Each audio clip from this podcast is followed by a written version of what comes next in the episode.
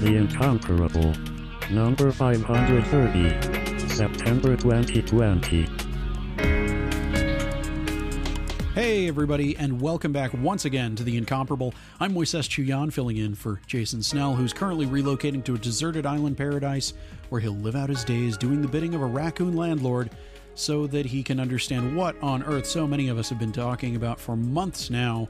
And that bizarrely high concept introduction can mean only one thing, and that would be that today we are discussing Animal Crossing New Horizons. Joining me to discuss this surprise mega blockbuster game for the Nintendo Switch is so robust a panel of nerds, I had to put all seven of our names into random.org so that we could proceed semi draft style. And first up, first arriving, Brian Hamilton. Hi, everybody. Welcome back to Recently Played Island. It's 5 past 1 on June 6, 2020, and boy, do I have news for you. and following him in the order, Tiff Arment. Hey, Tiff. Hey, come shop in my Nook.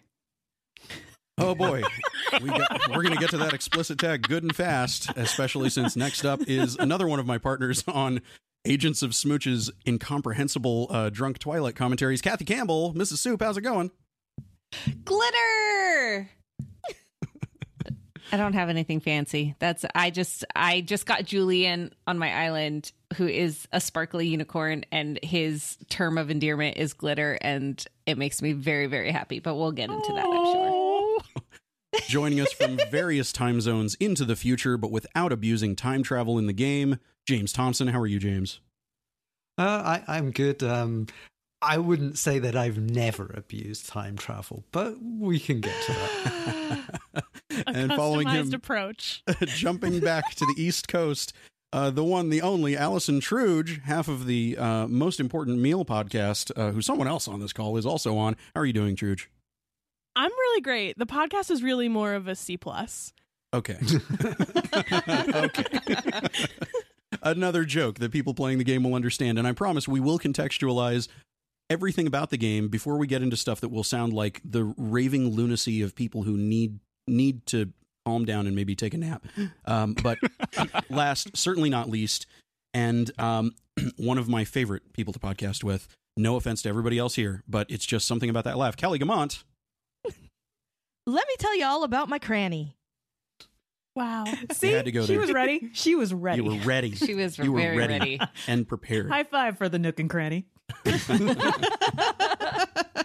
so I was really hoping someone else would mention it so that that would be so that we could, that would we could work. start yeah. a team, a duo here. I'm, I'll be Nook and you could be All Cranny. right, Timmy and All right. Tommy. oh boy. Nook Uh, and Cranny is out out back. We have a room behind. behind. you have to go through the the beaded curtain. God. Did you start drinking wine? We're not supposed to record about Breaking Dawn Part 2 until tonight.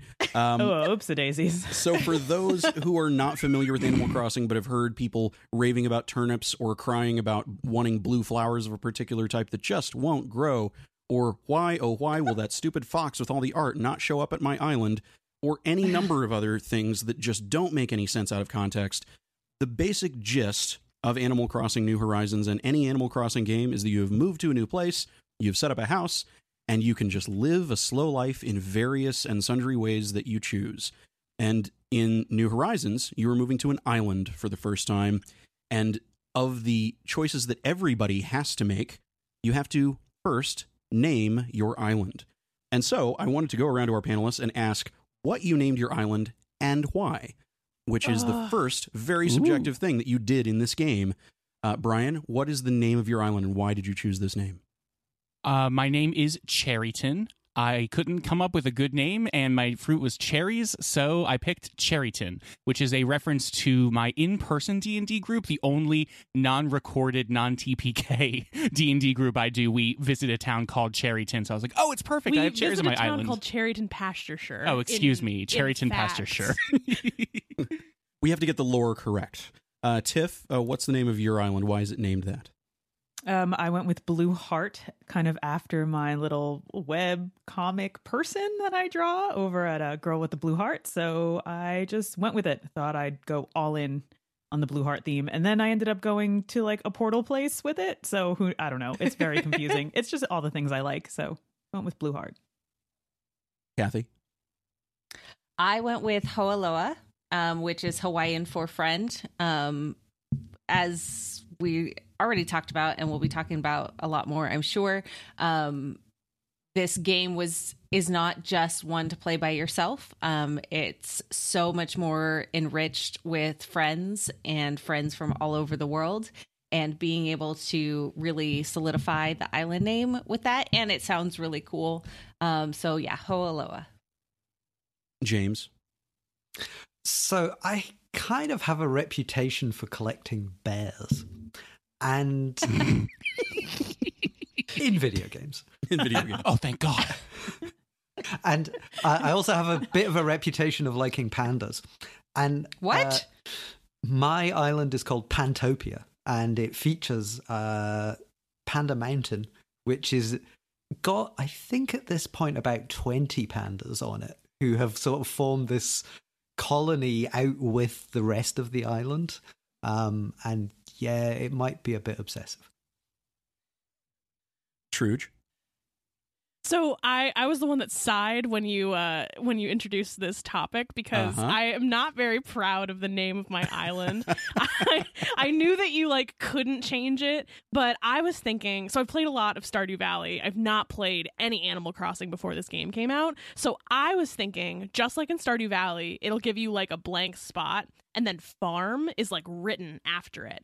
But if you don't catch that, you can be like me and end up spending like I don't know, 500 hours in Stardew Valley playing a game where your farm is called like Happy Farm Farm. Um, and so I wanted to uh, avoid that. And I thought that they would add island after your island name. So, and also I, I work in publishing and I'm like a, I'm a typesetter. So I like punctuation and stuff. So I was like, ooh, I'm going to do my favorite punctuation, which is an asterisk. And so my island's called Asterisk, but I thought it would be cool if it was like Asterisk Island, but instead it is just called Asterisk.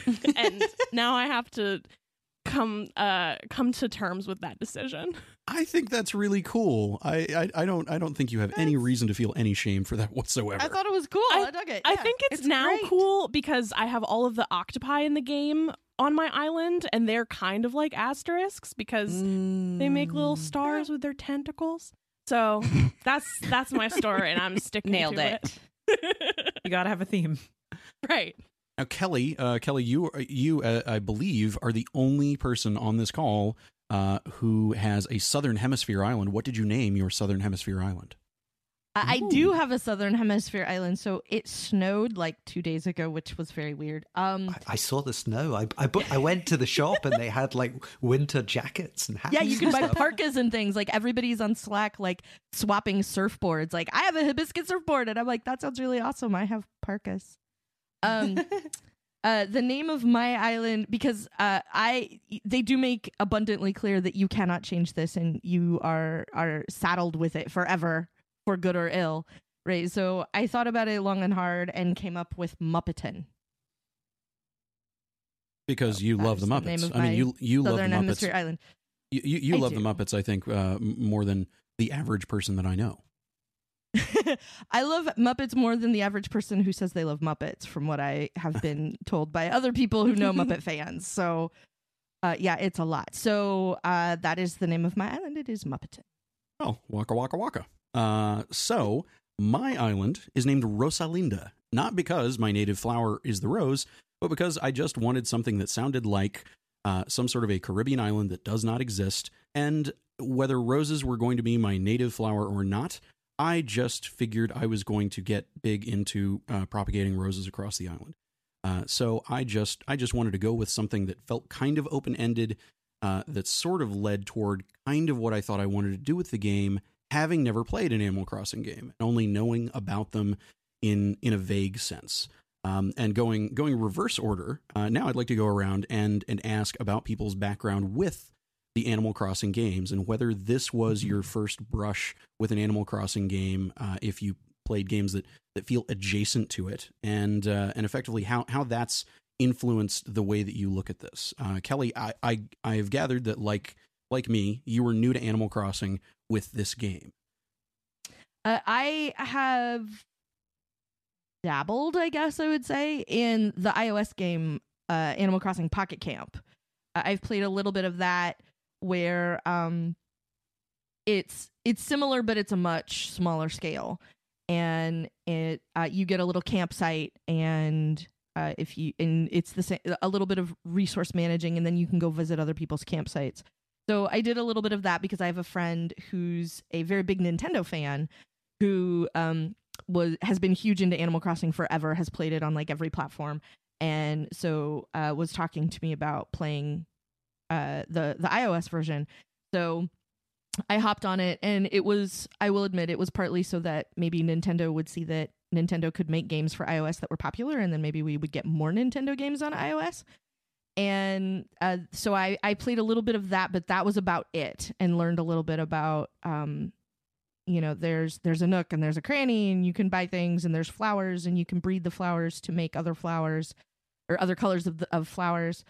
And uh, so like as far as this game new horizons goes i basically didn't didn't know anything about it except that it had a similar mechanic where uh, other people are doing the same thing individually and you can go visit those other people and see what they're what what what it is that they've designed Truge, what what is your Animal Crossing background? It sounds like you've played a lot of Stardew Valley going into this, but maybe this was also new for you. Yes. Um, I've only played Stardew Valley, but t- truly so obsessively. Um, and I think hearing that the creator was super inspired by Animal Crossing to create it, Animal Crossing and um, Harvest Moon, um, I I kind of knew going into this that I would love this game. I uh downloaded it like the day it came out and started playing it the night that it came out like at midnight um and i like it was not a question in my mind whether or not i would love it uh i think that it was just like growing up um i never played any of the older animal crossing games because we never had the consoles that they came out on. And then um i think one came out on wii but by the time it came out on wii i was like already like a freshman in college and didn't have access to mine. So yeah this is my first my first like dive into it. And i kind of i'm thinking about maybe trying to uh get access to some of the older games because i think that uh i love the the history of this game i love that when you look at old screenshots of like new leaf um they they kind of look like uh new horizons like they didn't stray too far from the older games to create this new game um and i think that's really neat Yeah, there's there's a continuity of things where I'll talk about villagers that have joined my island to friends, and they'll say, "Oh yeah, I had them in the GameCube original." Well, good for Yeah. you.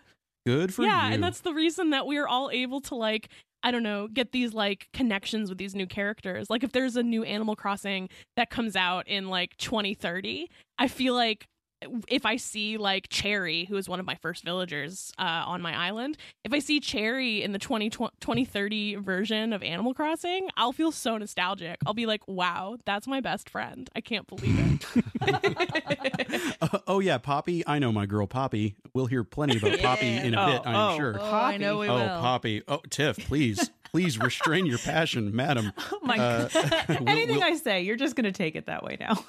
Well, no, I mean that's what she said. I that, that yeah, you know I. Why, why should I, can't even stop. try? I'm- I can't I, I know you. You can't. That's Can't all- stop, won't This stop. is just who I am. I'm Well. That's crap. also what Yeah. she said. Uh, apologize. James, James, what is Uh, your what is your Animal Crossing history like? So I I might have played a little bit of the first one and bounced off it really hard and thinking, ah, this is not for me.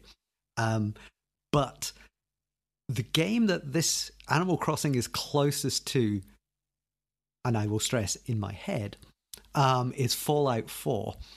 Uh, Tell me more. There James, is you're amazing. Show your work, I mean, I mean, Mr. you really. I, I do have a thing. I'm on with here- you, James. We we, we will talk about some some bizarre headcanon stuff later, but I'm I'm here for diving into it right now. Okay, so the way I played Fallout 4 was I didn't really care too much about the story and what was going on. What what you can do in Fallout 4 is you can get these uh, areas and you can build houses and stuff on them, and you can have residents uh, in your in your village. Um, it's not called a village, but This is um, exciting me to no end, James, because I know exactly where it's going.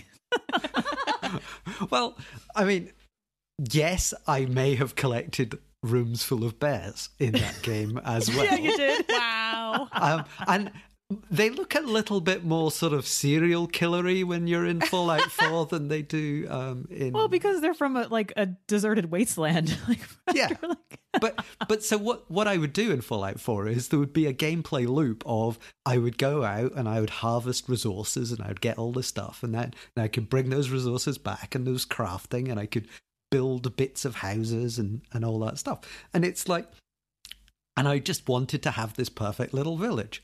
And I spent probably about four to five hundred hours playing uh, Fallout 4. And like I'd finished the story, but I didn't really care about the story at that. And I just wanted to have this perfect little environment, a little sort of pocket in the post apocalyptic wasteland, as you mentioned. Um, and I started going down routes of like installing mods and stuff just so I could get everything perfect. And I'm doing exactly the same thing in Animal Crossing. I mean, there's slightly less in the way of sort of zombies and murderous robots, but only slightly. but only there is that, slightly. that robot frog. There's That's a robot true. frog. I haven't met the robot frog yet. I'm not sure how murderous he is, but I am suspicious. I mean, if we're going to get to this, the the bit of the draft where we draft the most likely to be serial killer uh, villagers that we have had in our islands, I mean, I can name Gaston for one.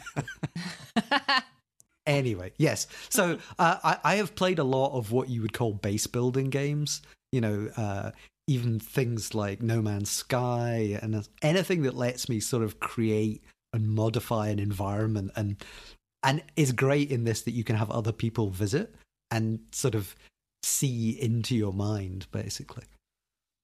Kathy, uh, Animal Crossing history, little, a lot. Yeah, so one of our quarantine projects has been um like unpacking boxes that have been packed at least for a year since we've lived in this place um but also just like sorting things um and in doing that sorting I found my introduction to Animal Crossing which was the two DS versions both Wild World and New Leaf and I don't I have a terrible memory and I'm terrible at like really strong action video games, but give me something low pace. I don't the only spamming of buttons is when trying to build a lot of things together or buy a lot of things, but I don't have to fight anything cuz I'm really bad at that. I don't have to I can play when I want to um and put it away so I can play 5 minutes here or I could play for 5 hours. Um I love this style of games and apparently loved it enough back when I had my DS to start with it. And so when it came out on Switch, I was like, okay, this sounds like something I need. And little did I know how much I needed it in my life. Uh, Tiff, what about you? So I have a pretty long history with those basic foraging games where you are resource gathering and then, um, you know, crafting and then creating something.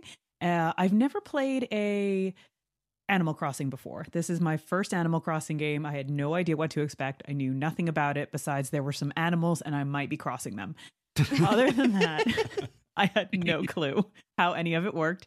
But it is a basic, you know, go out, you forage, you craft, and then you create something. Um, there is a lot more uh, community involved in this, a lot like Stardew, which I put hundreds of hours into.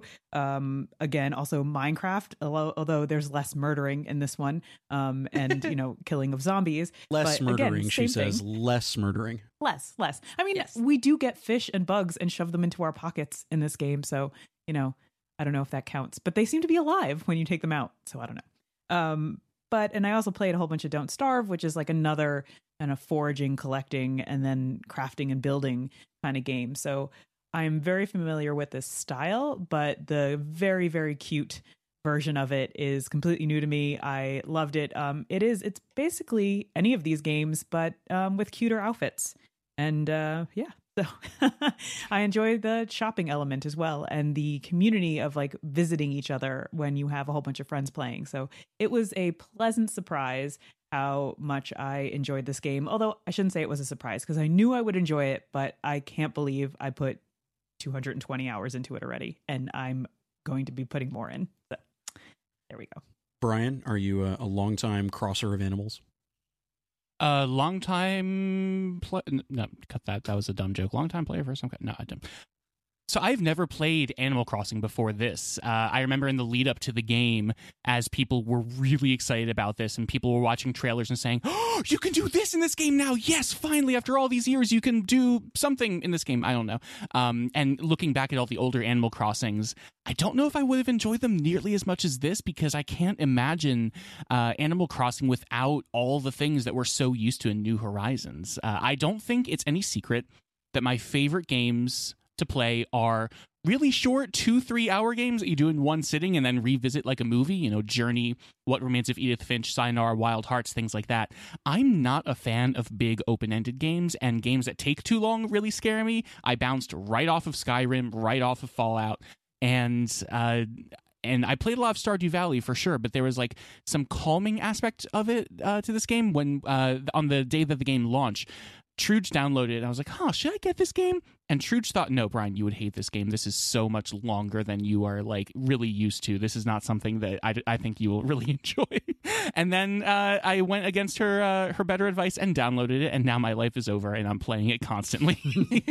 uh, yeah, it's wonderful. It's so calming it's uh, the the thing that really brings me back to it. Even though you know I, I'm playing this game so much more than any other game of its scope, but because it is so relaxing and easy to do, and the fact that it is in real time, so it kind of limits what you can do in any given day before you wait for the next day to respawn your uh, uh, your resources or bring new visitors to your island or things like that. You know, when I played Stardew Valley, uh, I played a lot of it in long bursts because you know a day is only 13 minutes in that game, so you can just play as much or as little as you want. But in Stardew Valley, er, excuse me, in Animal Crossing, it limits it and slows you down. So it's, okay, we are a slower, slower paced game. We're gonna put our money where our mouth is and actually slow the game down so you play a little bit less each day.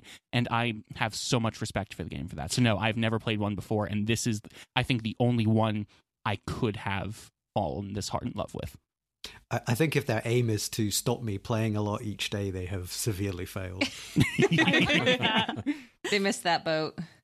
Uh, for my part, uh, this is my first Animal Crossing game. I was aware of them. Uh, the first one came out when I was in college, and I could not understand why various friends of mine were obsessed with it, other than that they were big Nintendo heads and they liked playing whatever cool, interesting, new first party Nintendo thing was out at a given time. And it, it sounded like a bunch of inventory management and a bunch of chores in a virtual world, and it sounded like work. And I didn't get it. And even those early games, they're not so different than New Horizons when it comes to basically what they are and how they work. The mechanics are very, very similar, but it was something that, um, whether it was the stage that I was at in my life at the time or just what I was used to playing, having having only played a little bit of, say, Harvest Moon at the time, uh, back on the Super Nintendo, um, back in the day, uh, I you know I, I don't know what it was that turned me off, but it was it was that nothing quite hooked me, and I think just sitting down with it might have might have made the difference. Uh, with this game, in the lead up to it, a lot of people were excited about it, and the more I started paying attention to the way that the game actually worked, the escape aspect of it was something that really really attracted me. Um, where it was it, it was slow living at whatever pace you wanted to go, and how many hours at a time you wanted to dedicate to it a place where you don't have to worry about real world productivity and the problems of the real world or uh, money. Uh, but you can worry about money if you want to worry about money in this game. Um, but as uh, as a billionaire, uh, that is not a problem and has not been a problem for me for some time. Um, well, you're not over there grinding bugs like I am still. My I'm just I'm just uh, I'm just buffing my nails here on my throne, wearing my crown.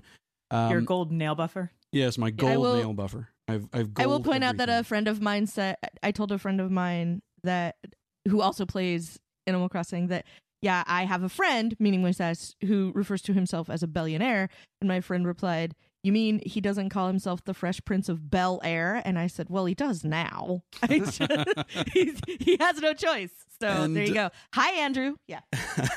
uh, and uh, and and there are various things that you can just kind of luck into, and it feels like you've won the lottery because of some made up fictitious thing that happened in a made up fictitious game.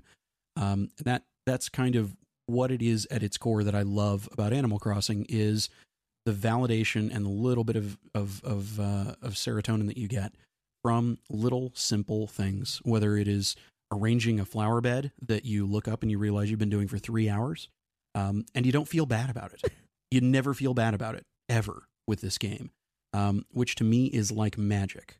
Um, this is a game that it is difficult to say that there are spoilers for because to me, part of the community aspect of it is sort of kind of spoiling things by going, hey, do you have a ladder yet? You just started the game. Let me give you a ladder. Do you have a pole vault yet? Here, I'll give you a pole vault. Do you have a this yet? Um, you know, could you use a couple million bells? Literally something I've said. Uh, Yep. can Moises, we- Moises is just describing my first day in Animal Crossing when he said, "Hey, give me a call and we'll hang out in Animal Crossing." And that's exactly what happened. Was oh, you have all this open space over here. I'll give you some flowers and here's some trees and and I and then I think I asked you like I don't know how to get across the river because I didn't have any bridges yet, and you were like, "Oh, let me give you a pole. Here you go," and the vaulting pole, and and like the sharing of it with with with everybody has been really great because I came to to New Horizons way after everybody else. So I've only been like playing for about a month now, I think. we're getting you caught up. Where You'll be you'll yeah, be over where I'm 300 getting hours soon. really fast. Yeah. Don't worry. Yeah. I mean, I remember in in- the UK, in the UK, uh, the timing of this game, it came out on day one of lockdown in the UK. so it was kind of, I think, I, I mean, I'm not suggesting Nintendo would create a global pandemic just to sell this game, but I'm not not suggesting that. Um, this game was supposed to come out in uh, last October, October of 2019, and it was delayed because they just wanted to spend more time on it. Can you imagine if we'd had this game for six months before lockdown? Like, oh my god. that must have been wild. Yeah. I, I have to say that part of my addiction to this game really stemmed from the idea that all of my friends were playing. So it Yep. became like the thing right now to play. If you want to chat with your friends or do something or visit each other or have like a little Zoom party like we all did and we met up and we like traded things on each other's islands and we went island hopping, it just became such a community involving thing that it felt like socializing in this Yeah. new environment that we find ourselves in. And I think that I stuck with it way longer and put way more time into it and got really dedicated into, oh, I have to make my island super pretty because I know I'm going to be having guests over and I want to show off a little bit about what I can do. So it's like you put all of this time and effort into this game and, and creating this world. For me, it was a lot because I knew my friends were going to be coming over. And I kind of like that. I don't think I would have put up with the endless menus and the like, a, a, a, a, a, like just go, just go. I just need to get through all these menus. Stop saying ARP is C or C plus bass. I don't know. I, I there's so many things that just repeat themselves over and over again that infuriate me. But it is the friendships that we made along the way that really Wow. kept me kept me drawn into this game. Hang Yeah, on, I we have to stop the podcast for five minutes. Now that someone's going to join the call, let's just wait and watch an animation for five minutes, and we'll be good. And then we're all gonna tip at the end, it's fine. yeah, you know, it- it because was- because Brian mentions that, uh, what what title have you all chosen for yourselves on your passport when you arrive at someone's island? What what title uh, does does it greet them with? Uh, I have almost forgotten mine, but I'm I'm remembering it as I go. So I'm going to throw it to Brian while I try to remember what mine is. My title is Dad Joking Virtuoso. nice. Tiff, Very happy about that one. Mine uh, is aspiring artist. Kathy, Verdant problem solver. James. I can't actually remember. I think it is something along the lines of obsessive technologist or something that kind of fits That like sounds that. right. Uh, you, you, we we haven't visited each other's islands in long enough. I we have to fix this. Uh, Truge, Um, I'm so pleased with mine. I am a weak clown. Kelly, Messy eventuality. Whoa. and I am a tropically grown clown. Wow. See, and Send in the little clowns. titles, these titles they come up because the villagers they talk about people after Yeah. they come visit the island, and they'll Yeah. like bring it up again the next day and be like, "Oh, have you seen Moises? You know, his title is da da." da." And so I don't know if you've heard, but It's- he's yeah. Yeah. It's pretty funny when one of the phrases that they that you've pi chosen for yourself end up being very humorous, and someone's repeating it to you, and you're like, So- "Whoa, that's crazy." Can I point out that I have got all my villagers, I've changed their catchphrase to be some Oh. variation on my lord, my liege, or, Oh, or my something Dad, did like you that. do that? Well, it's just they- Here's the they- thing. The oh, I was gonna say the catchphrases are literally my favorite part of this game. Um, one of one of the catchphrases is ahoy matey that like because one of them starts saying it and then all of them start saying it. And I also have just recently changed one of their catchphrases to I hate it. And so Yeah. one of them will come up to me and they'll be like, "Oh my god, I love this thing that you're wearing. I hate it." I hate it. Oh my goodness. I just like the deferential nature I get from all the villagers as they come up and say, you know, oh, you know, thanks for doing that, my lord or my liege. Wow. Speaking of these villagers, I know Animal or uh, I know Stardew Valley. One of the big parts of that game is building relationships with people by giving them gifts on their birthday and things like that. Well, that's because And you're you trying earn- to score hot dates. Really. Yeah, exactly. You, but you can't uh, you date know, these villagers. Trust me. You Here's can. the thing. I am dating Cherry. Yeah. Cherry has a big crush on me. That that's the whole point of this game. Everybody's playing it differently. In some in some people's games, they absolutely are dating their villagers. I like all of my villagers more and feel more reward out of giving them gifts and talking with them than I ever did in Stardew Valley. Even though, like, no shade against Stardew Valley, but I really, really enjoy all my villagers a lot more than them. I thought you were going to say than in real life. Well, wh- while we are on villagers, uh, let's talk about uh, let's talk about villagers that we that we enjoy. These AI constructs that have a limited number of uh, dialogue options, but somehow we fall in love, we fall in hate, we fall in somewhere in between with all of them. Uh, let's talk about some of your favorite villagers, some of your villagers that you tried to get to leave, uh, tactics that you used uh, to maybe uh, acquire the villagers that you were looking for, that you were most don't know what you desirous of. Um, uh, Kelly, do you have any favorite villager stories uh, to to jump in with? Um, I am not gonna remember most of their names, but I just got uh, Freckles, who whose name I do know, um, on my island, who is apparently uh, one that got kicked out by a friend of mine who wanted all robots on his island, and so Wow. he got rid of Freckles, and so Freckles magically appeared on my island, and Freckles cracks me up because he seems really friendly and is always saying something kind of goofy and somehow I have like two ducks I think on my island right now. Um I had Buck for a while and Buck just sort of made me roll my eyes at everything because he was like always working out or like, you know, I'm resting because you know, I'm resting like but it's extreme resting or whatever it was he was saying and, and um so I haven't had a whole lot of interaction yet and I think I also just got um I got a fox. I don't remember his name but uh, What he does just the showed up a fox couple- say? Sorry, he says a great number of things, which is kind of weird. Um, yeah, uh, I'm I'm apparently going to find out, and uh, and then I also have I think it's Annalisa, and uh, I have another villager whose name escapes me that calls me Lammykins, which I find delightful in a really That's weird Wendy. way. That's Wendy. I've got Wendy. Okay. Oh, I love Wendy. Yes, She's my she's, special girl. she's great. Wendy's I- gonna be a pop star. Wendy's gonna be famous. I love it, Wendy. Yes, This is how. Wendy talks in my mind. Th- That's that's one of the oh my God, Christopher Guest, I love your work. that's one of the things that disappoints Wow, I me was about this game. When you go to somebody else's island and you meet another version of one of your villagers, and they're running the same lines, and it's like this sort of Westworld moment where you realize that they're just hosts running a routine for your benefit. Oh, That I doesn't can look like anything that's exactly what it Wendykins. sounds like. Yes. That's not upsetting Yeah. at all, James. Thank you. Thanks You're for that troubling Yeah. mind. Truge. Brian uh, has one of my village. Oh, sorry. No, was Truge. say, Truge Brian- yeah, Truge. Truge, go ahead. Tell us. Tell us. Tell us about your villager story. So, um, my favorite villagers at this moment are um one of the first villagers I ended on my I ended up on my island with is Cherry, who is like a red dog who's like super goth. Like she has um spots on her ears that look like piercings and she wears like a spider web t-shirt and her Oh house is like super hardcore. I love Cherry. She is one of my favorites. Her personality type is sisterly. So she's like I, I kind of interpret sisterly to mean like kind of tomboy-ish. Um, and she's just the best. And she uses her catchphrase all the time. Um, I gave her a catchphrase that's just saying that's just her saying astronomical because of the TikTok of of that person saying the volume in this bus is astronomical.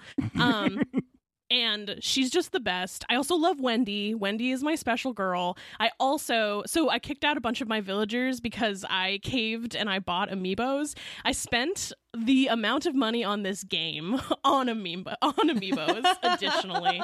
Um so, I bought Meringue who is like uh, a rhino who has a strawberry as a horn. She's very special to me. I also got Marina, who is a like pink octopus, and Zucker, who is an octopus that is shaped like a Japanese snack. Zucker's Um, amazing. yeah, I love Zucker. I love the lazy type villagers. I have Sherb on my island and Zucker. They're both lazy types. And they both say that they talk to the bugs on their floors and in their walls. And it's just very concerning. And I love it so much. Um, what I was also going to say is that Brian got one of the villagers that I kicked out because I guess when you kick out a villager, it goes into the void. And then if any of your friends have empty spaces, your villager can go to one of their islands because um her name is Naomi. Naomi, yeah. Yeah, Naomi and she's a very fabulous cow. I liked her a lot, but she just didn't fit the the vibe of the village. Um She was and harshing the party. I- she just had to go. yeah, she she just wasn't right. She she was right for she's right for Brian's Island. Um, and I would go, and she was like, "Oh, hi, Truge. Do you remember when I used to live on Asterisk? Like she remembers that's me. harsh. Yeah. Oh wow. I don't like that. I don't like that amount It's of weird. confrontation. It is weird. And when she came to my island, she was like, "Oh, hi, Brian. We met on Truge's island, Asterisk, before." I was like, "What? There's memory now." So yeah, some of them can remember where they come from, and I, I that's that's something, you know. The, the hosts are becoming self-aware.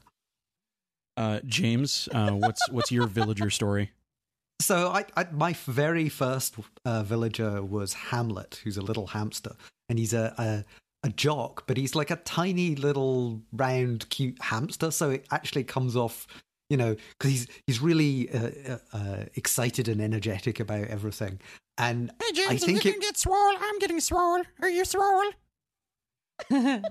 I think that's a perfect impression. Thank you. I Impression. literally had a pet hamster named Hamlet when I was a child. So Well, there you go. Th- So Hamlet, uh, I think it wouldn't work if he was one of the other uh, animal types, but because he's a tiny hamster, it's great. Um, so I have a special liking for him, but my favorite is Lolly the cat, who's very stylish, and uh, I believe she is quite high up on the official Dreamies list, uh, which ranks all the the villagers. High Um, five! I have a lolly too. Yeah, I love the lolly. Uh, and the, I've got uh, the worst thing. Well, okay. So I, I mentioned Gaston before, who's like a terrible French stereotype and also a serial killer. Uh, if you go into his house, where is my baguette? And also, where do you sleep? he, literally he will say things like that, like you know, I have been watching you, and and I'm like, just whatever. Um, but he's kind of cute with it. The worst one um, was Kyle. So Kyle is a wolf, and I met him on an island, and he looked quite stylish. So I invited him back to my island. Um, Whoa! so dirty. And Tiff, they were worried about you and I given that the explicit tag. and and he you know he was wearing this kind of leathery anyway um but it turns out he ha- he has this huge ego and there's only room Oh, for God. one huge ego on this island and it's me And it's my liege, And- my lord, his lordship. and uh so I, he was like upsetting other villagers they would like come to me and they would say kyle said this or kyle spoiled the ending to some tv show or kyle oh my god. did all this stuff. And I was like, I don't want this conflict on the island. So I may have bought a number of completely legitimate amiibo cards uh, off Etsy uh, to eject Kyle from uh, my island. And unfortunately, he turned up on another friend's island. Um, Is that why were- he's on my island? No, I don't think so. uh, wow. because the one, the person I know who got him, he was talking a- about having come from Pantopia and all this stuff. And Okay, good. I, I just, I felt so bad, but it was like, well, he's your problem now. Kathy, what uh, what is your villager story like? So I never really had super strong feelings one way or another until Leopold arrived on my island. Until Leopold, And the Kathy Campbell story. Leopold, This sounds like the The beginning of a romance novel. Yes. Of three things, I was absolutely certain.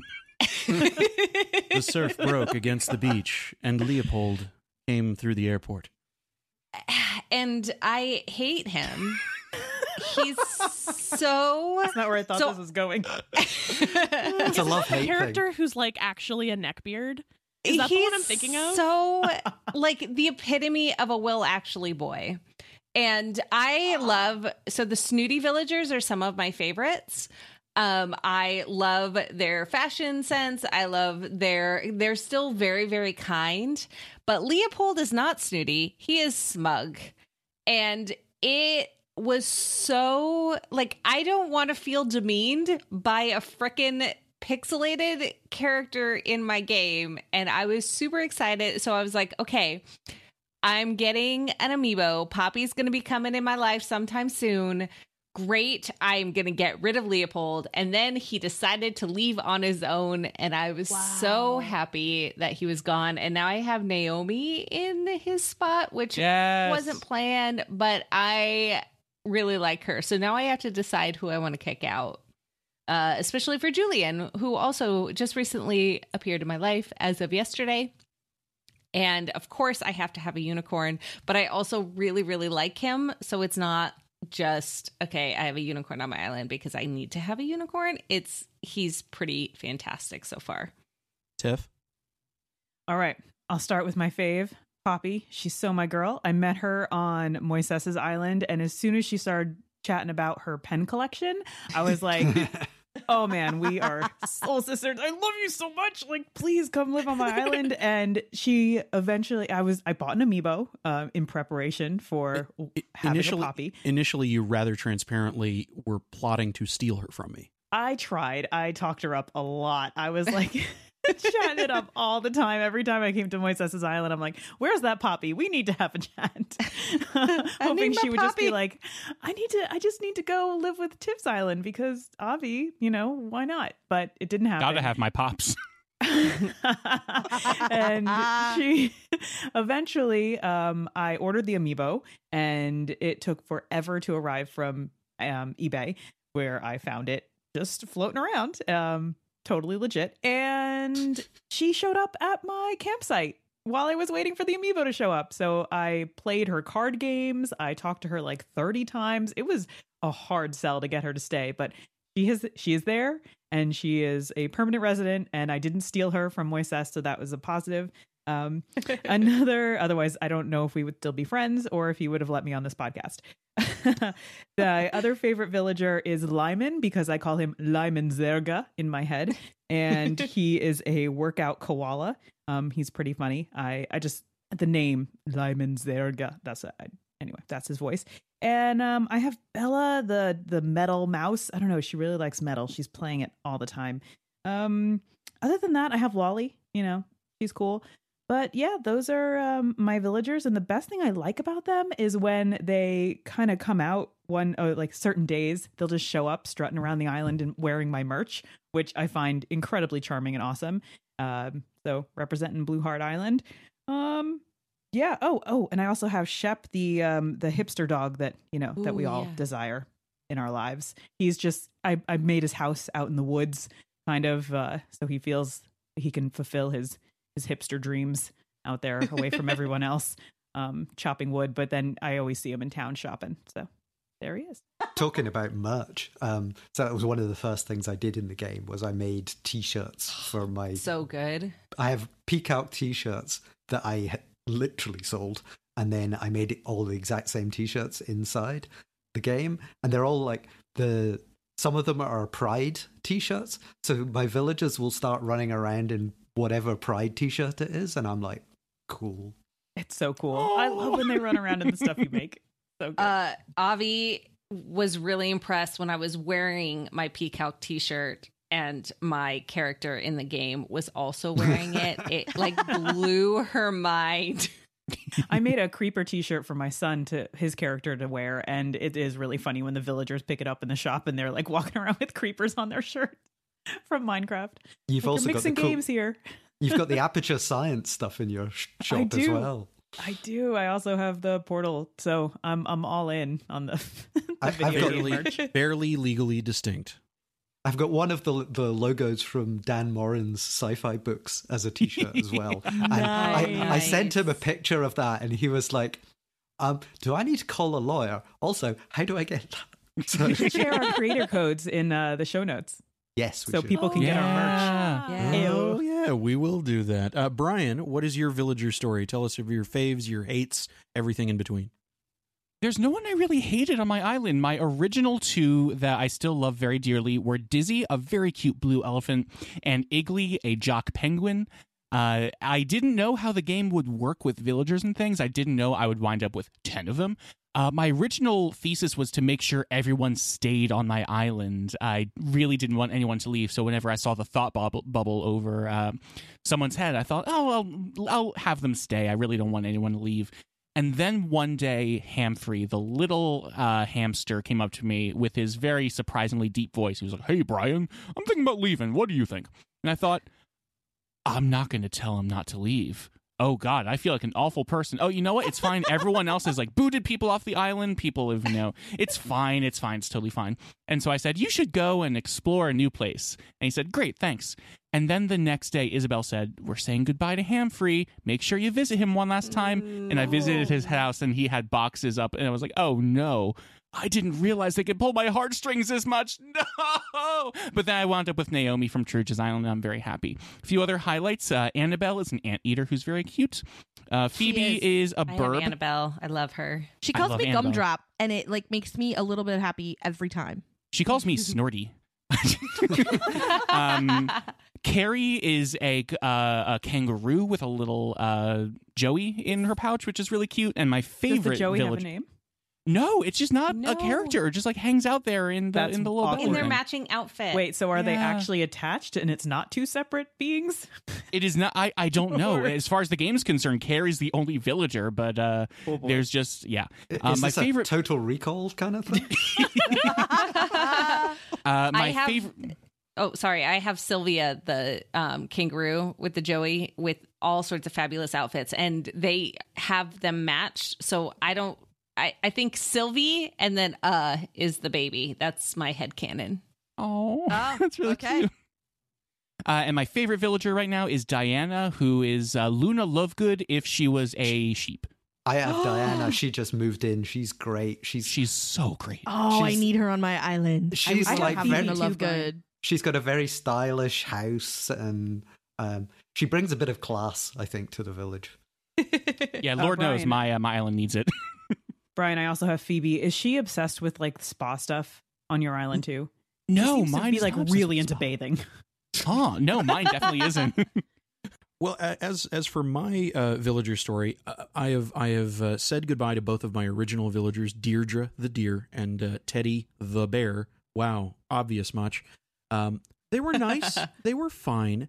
Something that I discovered later on was that your original villagers will never quite upgrade the interiors of their house, and so it will always look like a rather sparse um, uh, 19 year old bachelor uh, where there's like a table and maybe a sleeping bag and a TV. And that's about it. Um, so, not for aesthetic reasons, but just because I wanted to keep, you know, seeing who would filter through, uh, I, I decided to let them go when they decided that they wanted to go. Um, and very, very shortly after my original villagers, I got Wendy, I got Poppy, I got Rex the lion, who I keep forgetting is is around because he's so laid back. I mean, he is he is a lion with the the countenance of Garfield, and will say stuff like, The best part of taking a nap in a tree is how the tree puts you on the ground just before you wake up. And I mean, come on, like that's eh, you need you just need a, a lovable, easygoing uh, lion who just doesn't really care about much of anything. Um, I've also got O'Hare, who is uh, Tom Haverford from Parks and Recreation, but a rabbit. oh my gosh. He is a, Wow. he's an, he is an influencer. He is full of himself. He's like, you know, what is up, amigo? And Treat yourself. treat yourself. He- I- I- Sebastian in the house. I fully Split expect him. I fully expect him to keep saying stuff like "treat yourself" because he's talking about his fashion line and he's talking about, you know, how he's Oh racking up all these views. It is it is literally an Aziz Ansari character in a rabbit. Um, I've also got Portia. Uh, she's a dog. She is snooty. Uh, she calls me ruffian, and I love her. She's wonderful. Oh, uh, it, it- she's she's just delightful, uh, and she's very stylish, and I love all the furniture in her house. And she's she's so classy and cool and neat. Um, the uh, the couple of newer additions that I've gotten, one of them was the result of my girlfriend having to say goodbye to a villager that she liked, but she she was she she is sunk twice as much time as I've put into this game, and I've put a quite a bit of time into this game. Um, and she got fixated on villager mix, and there was one in particular that she wanted that maybe an amiibo card arrived in the mail that she was using to get, and she had to make the unfortunate decision to get rid of Peanut, a pop star personality squirrel, a cousin to Poppy, if you will. She was very sad. She was very, very sad. And so I did something uh, that I, I'm sure we will get into, and I will admit to fully, um, because I needed to evict someone, and his name was Boyd. And Boyd is a gorilla who was constantly, uh, he could not understand why people were offended by things that he said. And he apologized for people being offended by things that he said. And there were there were literal like MRA insult type things that he was saying. Um, where it was like, uh, you know, I guess I'm just too old fashioned. I guess I just offend people who don't understand me. And I just hated him. Um, and Wendy would constantly complain about Wendy and Ava, Ava the, the hen, would complain about him uh, giving them spoilers, which he should have just been evicted for that. He was the worst. He had to go. Yes.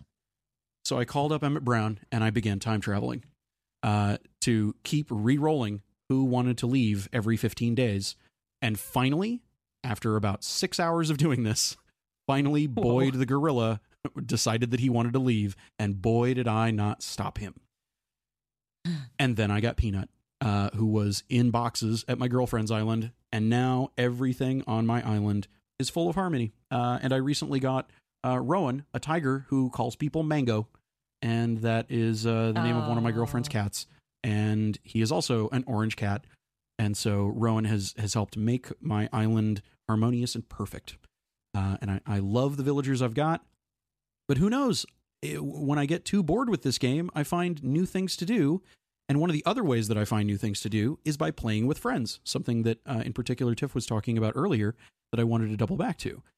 Let's talk about playing with other people, either sharing islands with people in some cases, or just having people over to your island, how that changed the dynamic of the game for you, um, how it has made the game richer and better and mo- even more personal for you. Uh, for my part, speaking of my girlfriend, uh, she lives in Toronto. I live in Texas.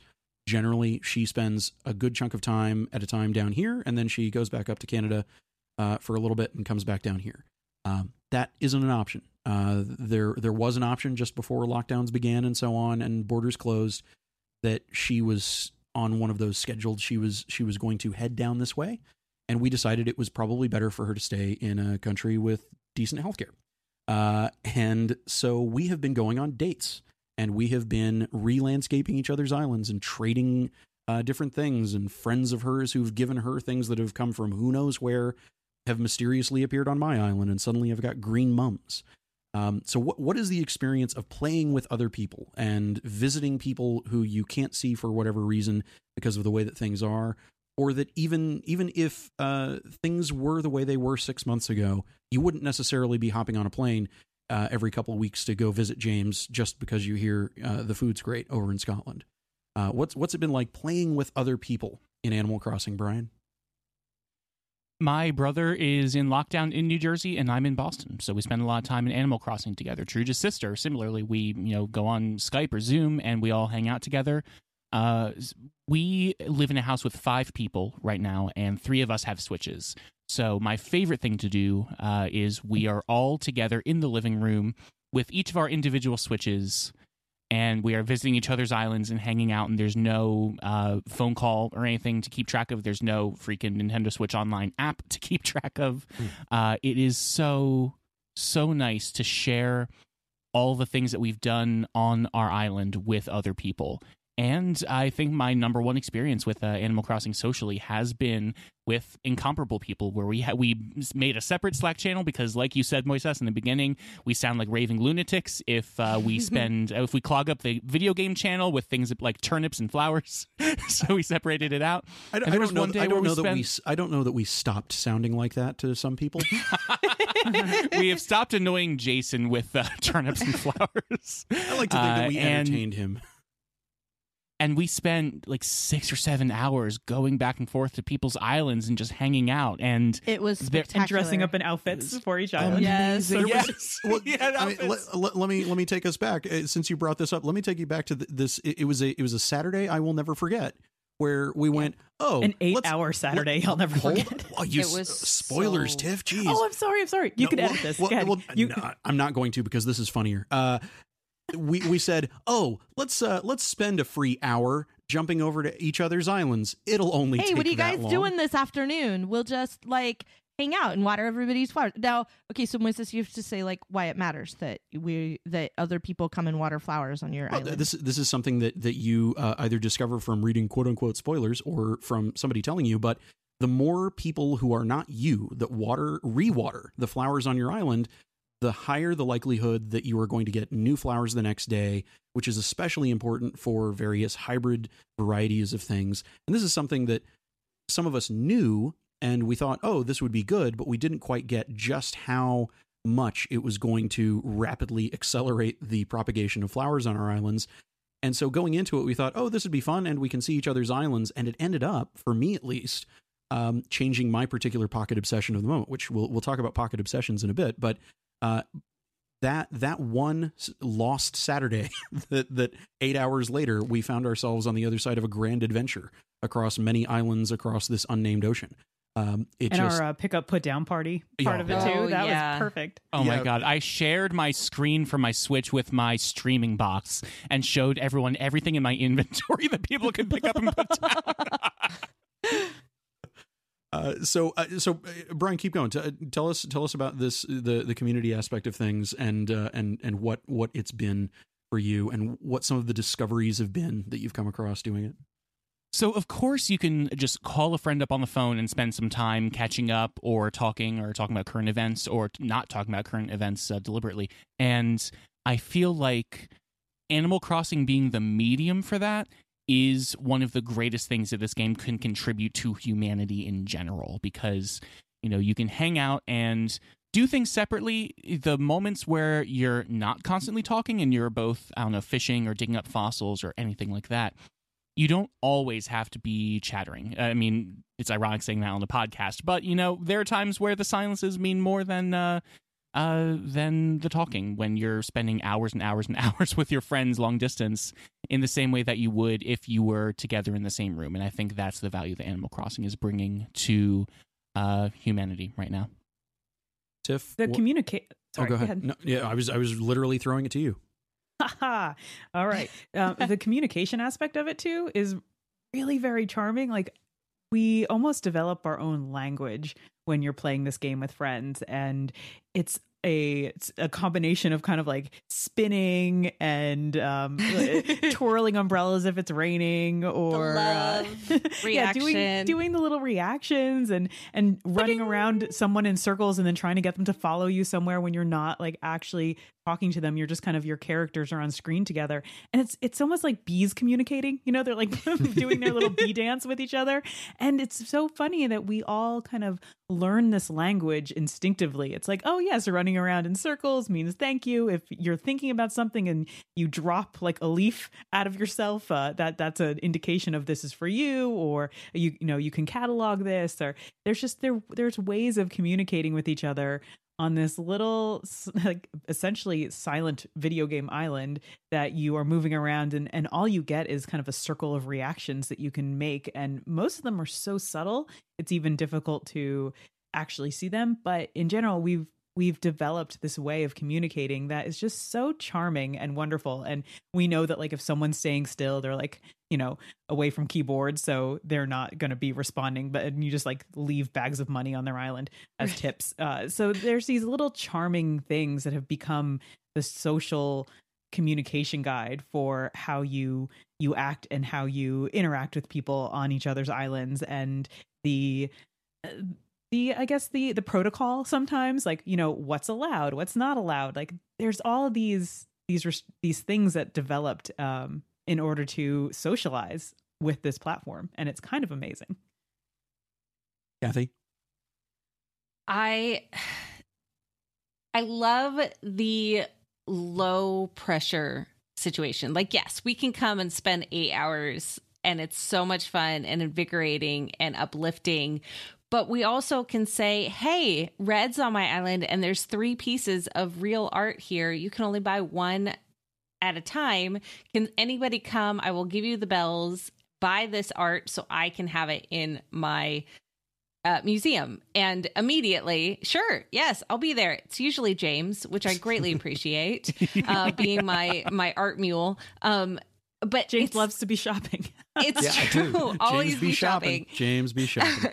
Uh, and, And or, I Ca- or Kathy, it's me going, hey, can you come over and buy this fake blue Rosetta Stone? Because I'm sure Tiff wants it.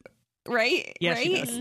yeah if it's blue It's- tiff wants it I love I love that there's these micro interactions that happen um that there's no pressure. There's no huge okay, let me put aside this full hour to hang out with you so much as hey, I, there's something in my shop that I think you'd appreciate. Do you want it? If not, that's cool too, but come on over and buy and feel free to, you know, whatever if you have the time, but there's no like obligation of okay, my my island will be up and running but I'm, you know, working. So feel free to drop by, do whatever you want. Or we can play together and interact and, and catalog or whatever. And there's always just those little bits of interaction that I realized how much I was missing. Um, you know, I'm not going to the grocery store and talking to the three people that I know anymore because we're in, we're getting what's on our list, and we're leaving. Um, there's not you know the chatting at dance class anymore with the other moms. There's none of those little micro interactions that really fill my life. So that this has kind of replaced that. And it just i'm sorry i'm getting emotional um whoo, who had crying over animal crossing on their bingo card It's, Yeah, it's my me. entire bingo Yeah. card. As a matter of fact, it's the free space right in the middle are you kidding yes yeah, exactly. That's that that's that's a Um, done deal. And I think another piece of this that helps is that a lot of it is compounded by I think all of us are primarily home-based people anyway, like work out of home, like even in the before times, like weren't commuting to an office every day and interacting with people in an office every day anyway. So for like at least for me that's been another avenue of interaction that's been really great has been doing this and like if you had told me even in January of this year that like you are going to spend an afternoon in a video game watering flowers on other people's islands and at some point someone's going to hand you a pair of charity shorts I still would be laughing at that person. Thank you, Tiff. Um. I I would still be laughing at that person, going, "This is a ridiculous proposition. There is no way this is a thing that is anyone's idea of a good time." And it was the best time. And I had no idea, like all of you were sort of saying, I I had no idea how enjoyable this was going to be until until we were doing it, you know, and looked up. And I think I think we ended up ending Tiff because you were like, everyone at my house is starving and I need to go. they need to eat. like they've started insistent insisting on dinner instead of just suggesting it. So I think I have to leave. And when the, I think that's when we were all like, Oh, oh, yeah. yeah, Oh yeah, yeah, we're all very world hungry and have to use the bathroom. right? yeah. Well, Kelly, uh, Kelly, to your point, you know, if you told me in January that I would spend an entire afternoon because of the calming effect pulling weeds on a virtual island of a friend of mine who lives in Oregon, and while I get you know an HOA violation notice for not pulling weeds in my own front yard, I wouldn't have believed you. But that's that's my that's just my life now. Uh, Tiff And my island still appreciates that afternoon, by the Uh, way. mm, You're very welcome. Ti Tiff and Kathy, uh, uh, something on this note that I wanted to ask you both about is having having your kids involved in your island. What has that experience been like for the two of you?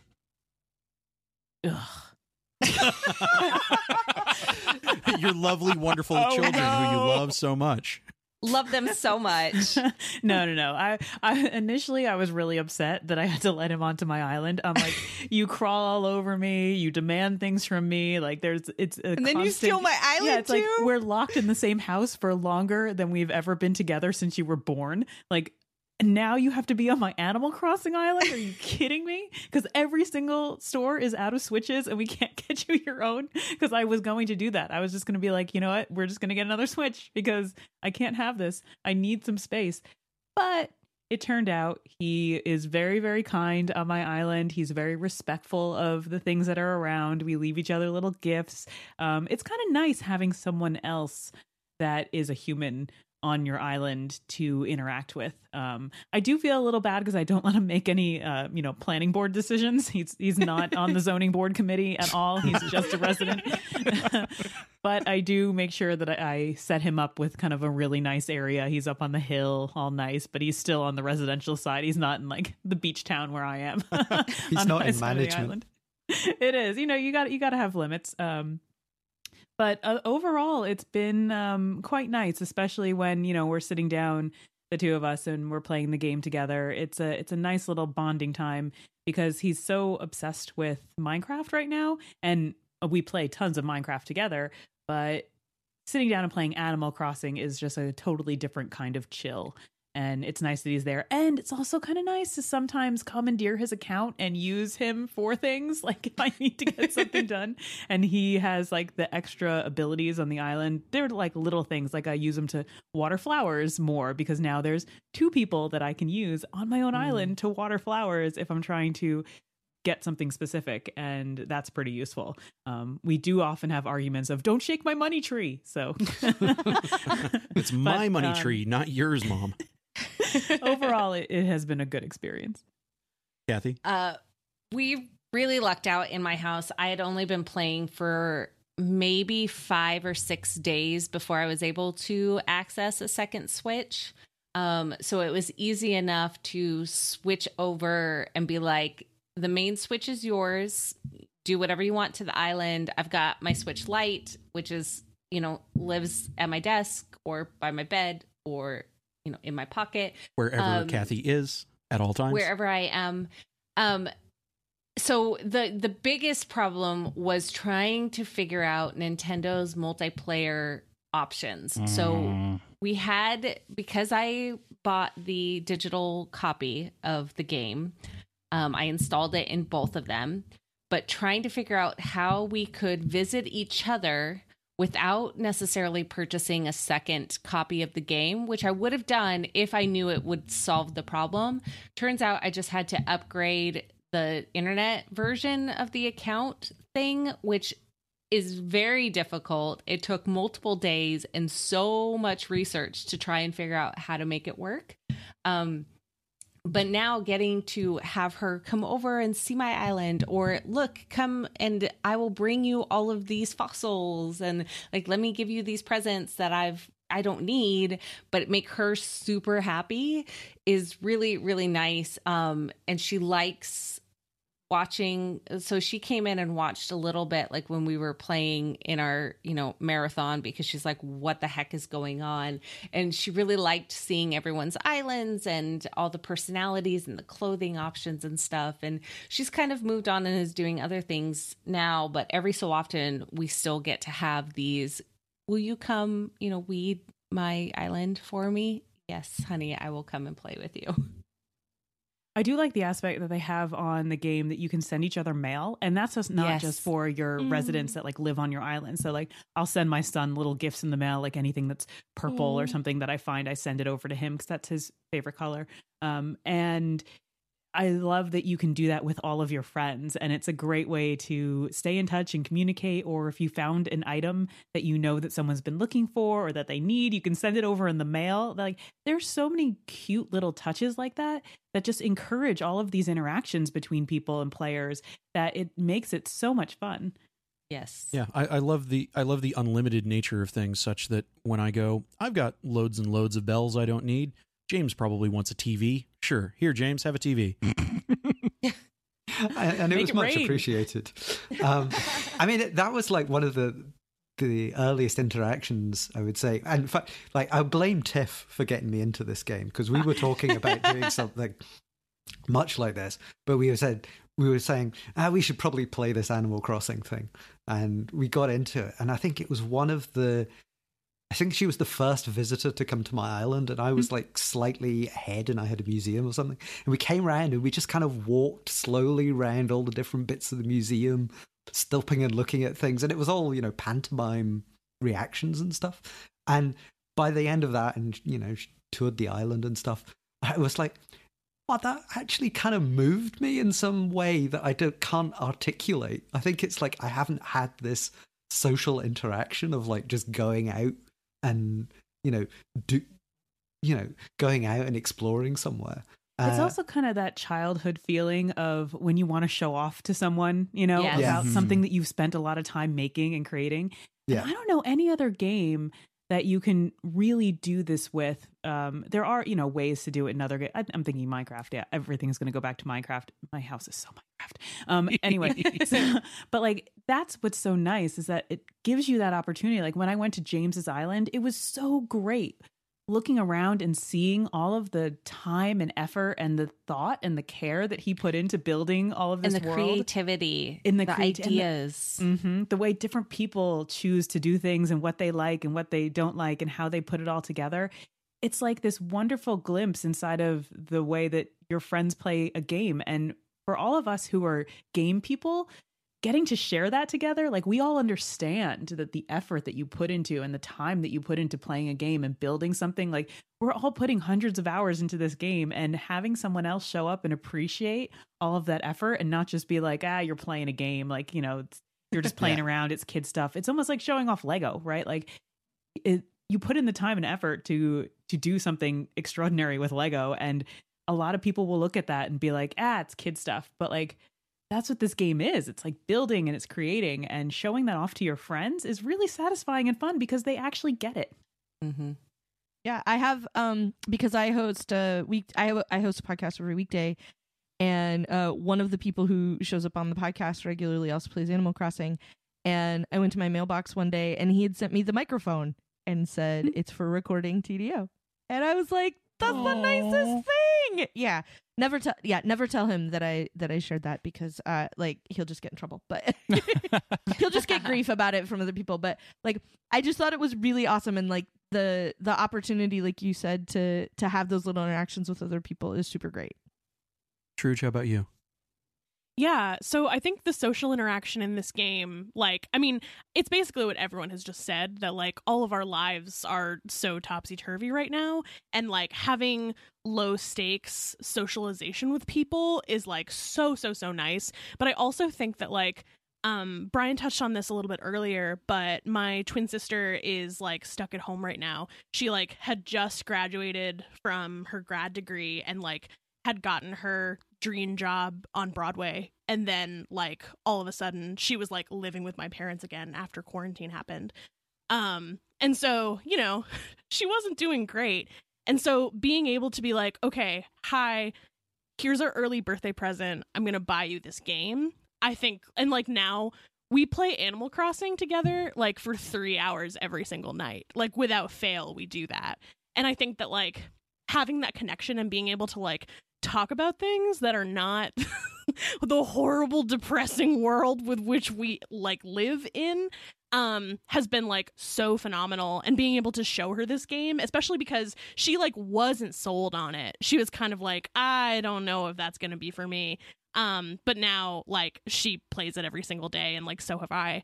Um and also my birthday was last month and i had like gosh i didn't actually count i must have had like 40 people over to my island i just wanted to show off so i gamified it a little bit and i just like posted on facebook and I was like, "Hi, it's my birthday." Cuz I like I always have a party for my birthday, so I was definitely feeling bummed out that I couldn't like celebrate that way. And so I was like, "Okay, I really want to show off my island. So I'm going to post a dodo code and for like 3 or 4 hours, I'm just going to like open my gates and then I like hid um all across the island like little bags of 99,000 bells um just for like people to find and take. Um and it was just so fun. It was such a good time and i got like so many really good presents from my friends. Um and yeah i feel like it's made like socializing with people so much more enjoyable instead of like going through the same like oh how are you? I am bad. How are you? I am also bad. Um so yeah this Instead, game it's like I'm bad. Have a piano. right. Instead it's i'm bad. Here is a harp.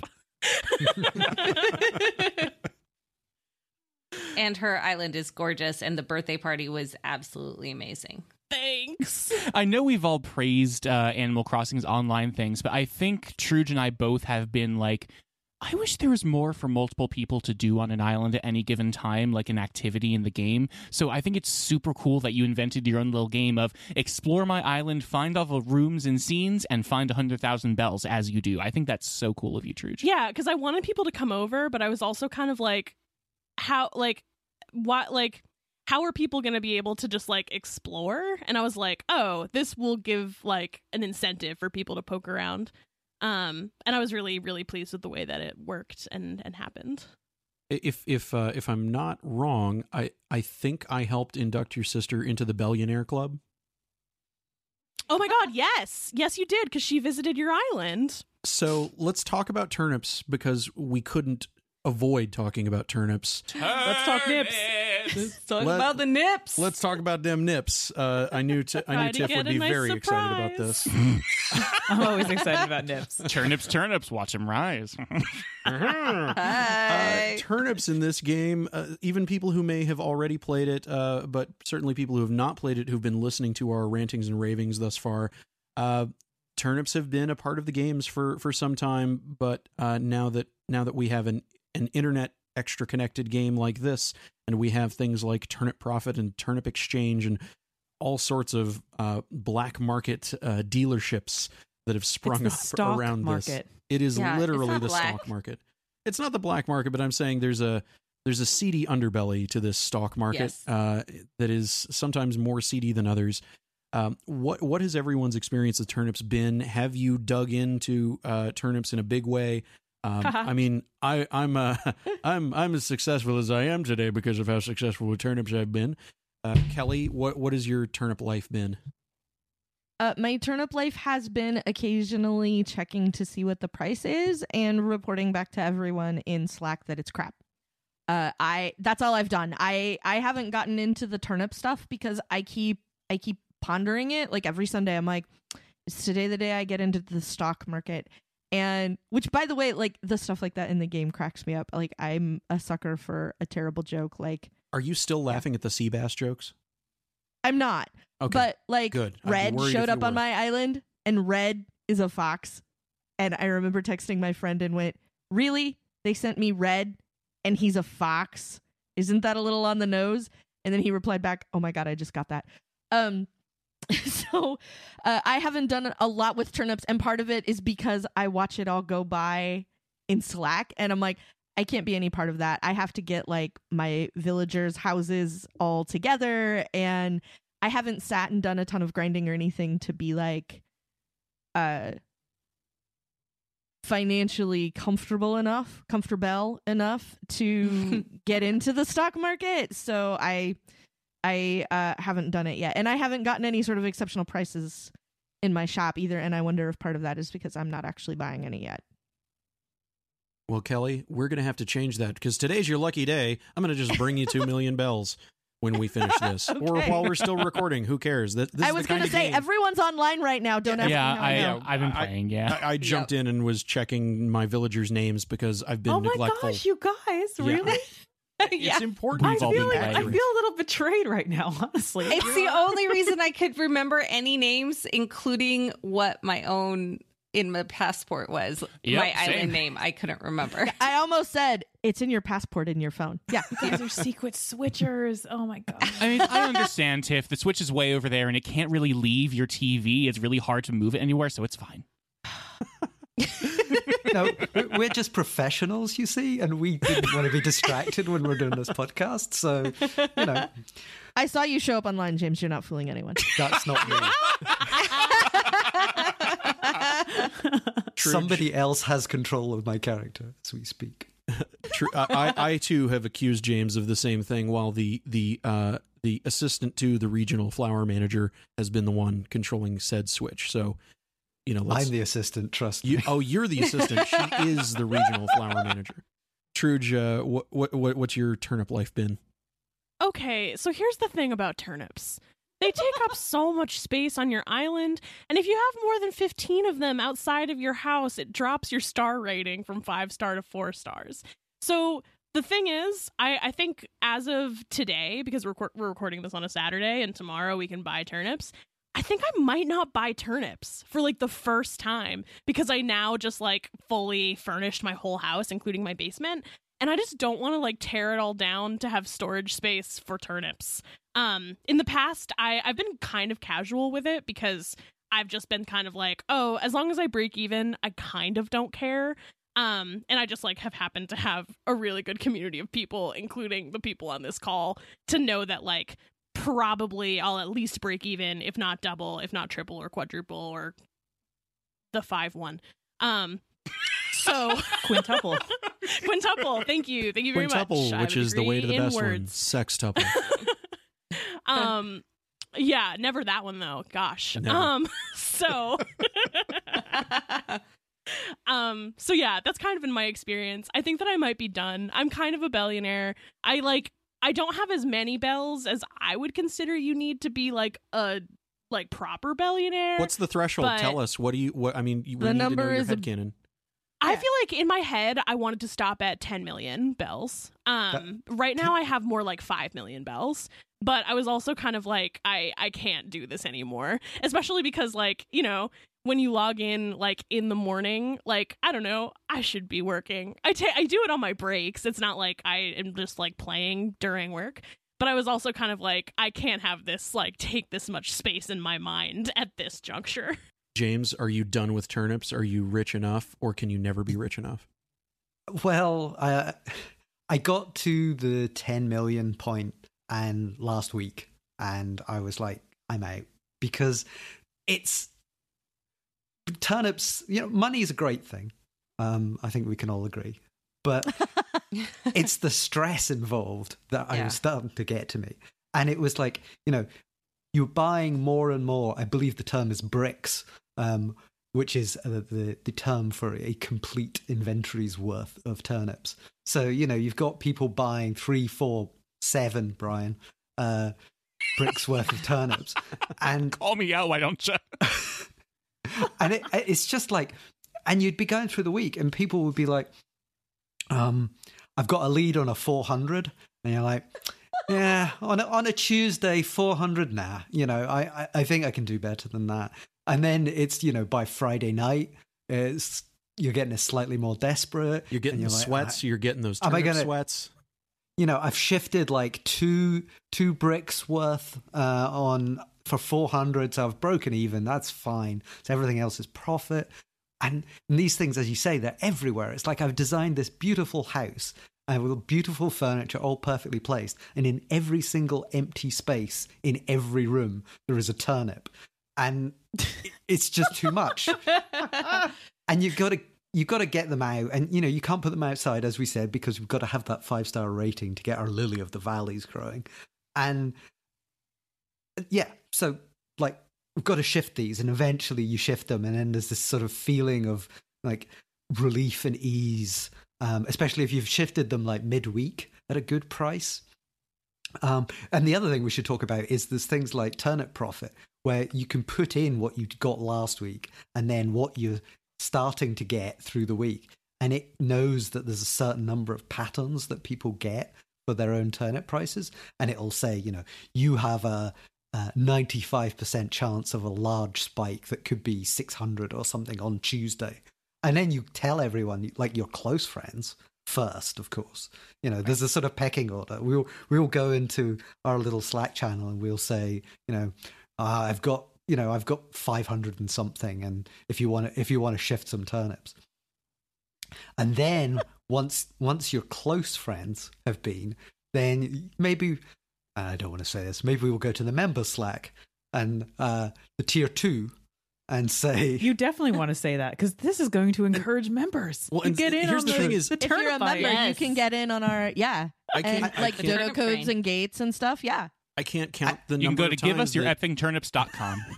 I can't. I can't. Uh, I can't tell you the number of times uh, members have bailed me out when I'm right up against the end of a week and I haven't found a decent price for turnips, and I've you know I've loaded back up again because I'm a crazy billionaire who just gives away all kinds of stuff. So I keep loading up on turnips to keep keep my Scrooge McDuck vault uh, nice and fat.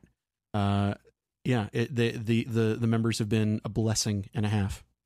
Yes, uh, we love our listeners. Um, but it, it, it was the the once you've once you've shifted it, the the feeling of ease. I realized I could have this feeling all week if I just wasn't doing this, and you can. I'm here to tell you. and so like I've got you know like 10, 11 million bells. Um, that's going to fund me. I, I was like trying to work out how much do I spend on an average day. I'm like I'm doing accounting for this game. I've got you know I've had spreadsheets for this game. So it's like how much are you spending? Okay, well this is going to last me you know like a long time. I'm just out. I don't want it. I, you know it's it's easy for the for the for the the the, uh, the rich to say that they don't need to play the the stock market anymore. But um, yeah, I I I don't know why they put it in the game because for an otherwise chill game, I mean, it's this and the the tarantulas and the scorpions. Oof. I mean, those are the things that cause stress in this game, and everything else is a nice, relaxing time. Um, If so, there wasn't the stressors, how would you know what the chill was? See? um, yeah, I mean, It's the sunshine after the rain. Mm-hmm. Kathy, how do you feel about turnips? How do you feel about stressors like turnips? Yeah. So I started out like Kelly, and I was very much like, I don't understand this. I don't want to understand this. I'm going to stay away and just grind through. And then I realized that the pressure of my home loan was weighing me down significantly. Um, and I was like, okay, I'll play. But of course, I didn't have a lot of money, um, a, lot of bells. So I was, you know, doing my about you know one inventory's worth i was fighting for you know oh once i got 89 bells purchase price and i was super excited and i bought you know $10000 worth of of turnips which was not a lot um and then a gracious billionaire came by and was like hey you want a loan? I'm like no i'm good. No really? You want a loan? No i'm fine. I'm i'm okay. Uh no really? You want a loan? Okay. Um and uh our his royal highness moises brought um the bells Oh, no. over. Uh and then i went in hard for So the, Fresh bells. Prince of Bel Air is responsible for your current Bell situation. Yep, Basically, Scrooge, Scrooge McBell. Yeah, I sure yeah um is this like the the first uh, load of turnips is free, but exactly. And so for the next like three or four weeks, I went in hard on the bells and was able to pay off my house. I didn't have to worry about my star rating because I'm still only three stars, so that wasn't a problem. So turnips were everywhere. Um and now my house is paid off and once I hit 10 million bells, I was like, okay, I don't have to do this anymore. And the relief just wafted away. Um, I paid back my my uh, loan as much as he would accept. I made you Um, buy a crown.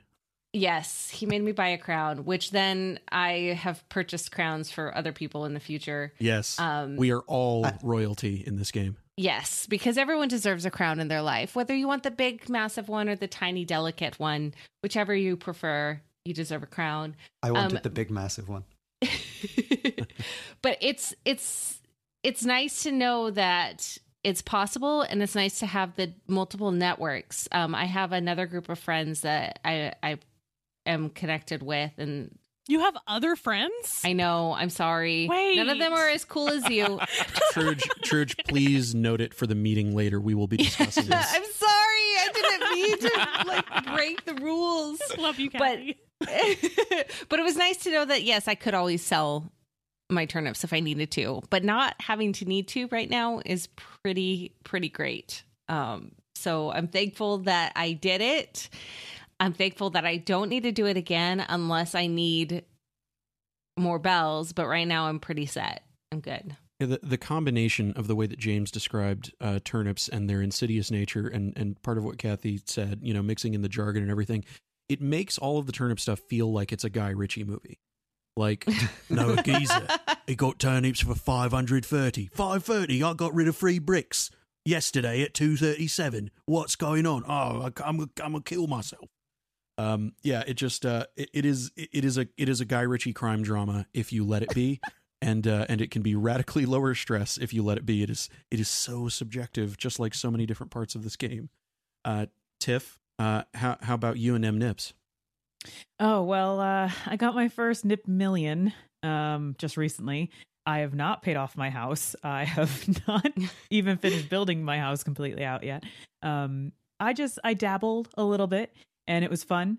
And it is like a lot of um, Slack channel trolling because I'm also Mm. over at like the Pen Addict Slack. So I'm in their uh, Animal Crossing as well. And so, like, I'm jumping between that, the members, and here and it's like trying to find the best bell price and getting into it and a couple times it was great. One time i had a spike on my island. And so that was like a really fun experience having everyone come over um you know just kind of leaving the gates open and being like go ahead go sell. It was that was nice. It, it felt good to have gone to someone else's island to sell uh, turnips and get a good price and then be able to essentially return the favor that feels really good. It feels like there's a community involved. And again it brings back that aspect of of sharing things and being courteous and having this whole social network going on that is just centered around you know selling turnips in a video game which is Right. so charming and fun.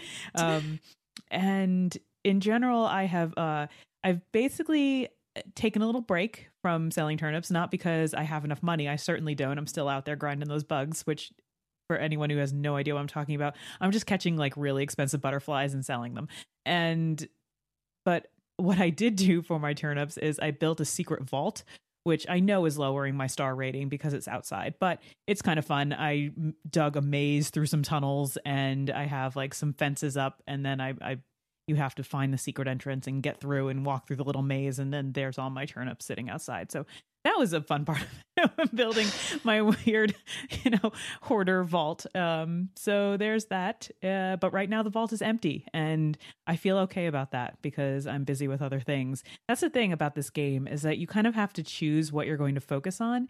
If you try and do everything at the same time, yes it becomes so overwhelming even though they restrict your playing like brian was saying earlier in the episode how they kind of force you because of the way the time is and it, it's an actual day and you have to do construction and it takes an entire day to get something done. And so you have to wait till tomorrow for the construction to be done. For a game that restricts you there is really so much to do that if you focus on everything it becomes completely overwhelming.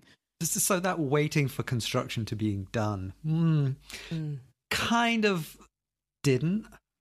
Um, when I so the thing that annoys me most. So I've we can get into what our islands look like later, but I was trying to move some houses around, and I needed to move them one square to the left. And to do that, Oh no. you need to move the house somewhere else and then move it back. So that's two days worth of just to move it one And a square. lot of and a money. hundred thousand and a hundred thousand bells.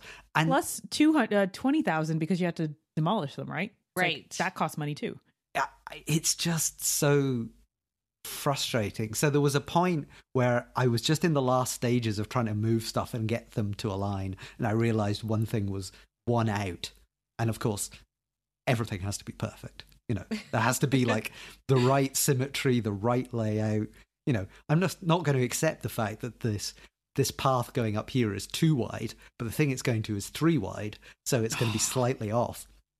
Anyway, um, And so you can't put path under your mailbox. I- Yes. anyway, I I kind of went a dark way.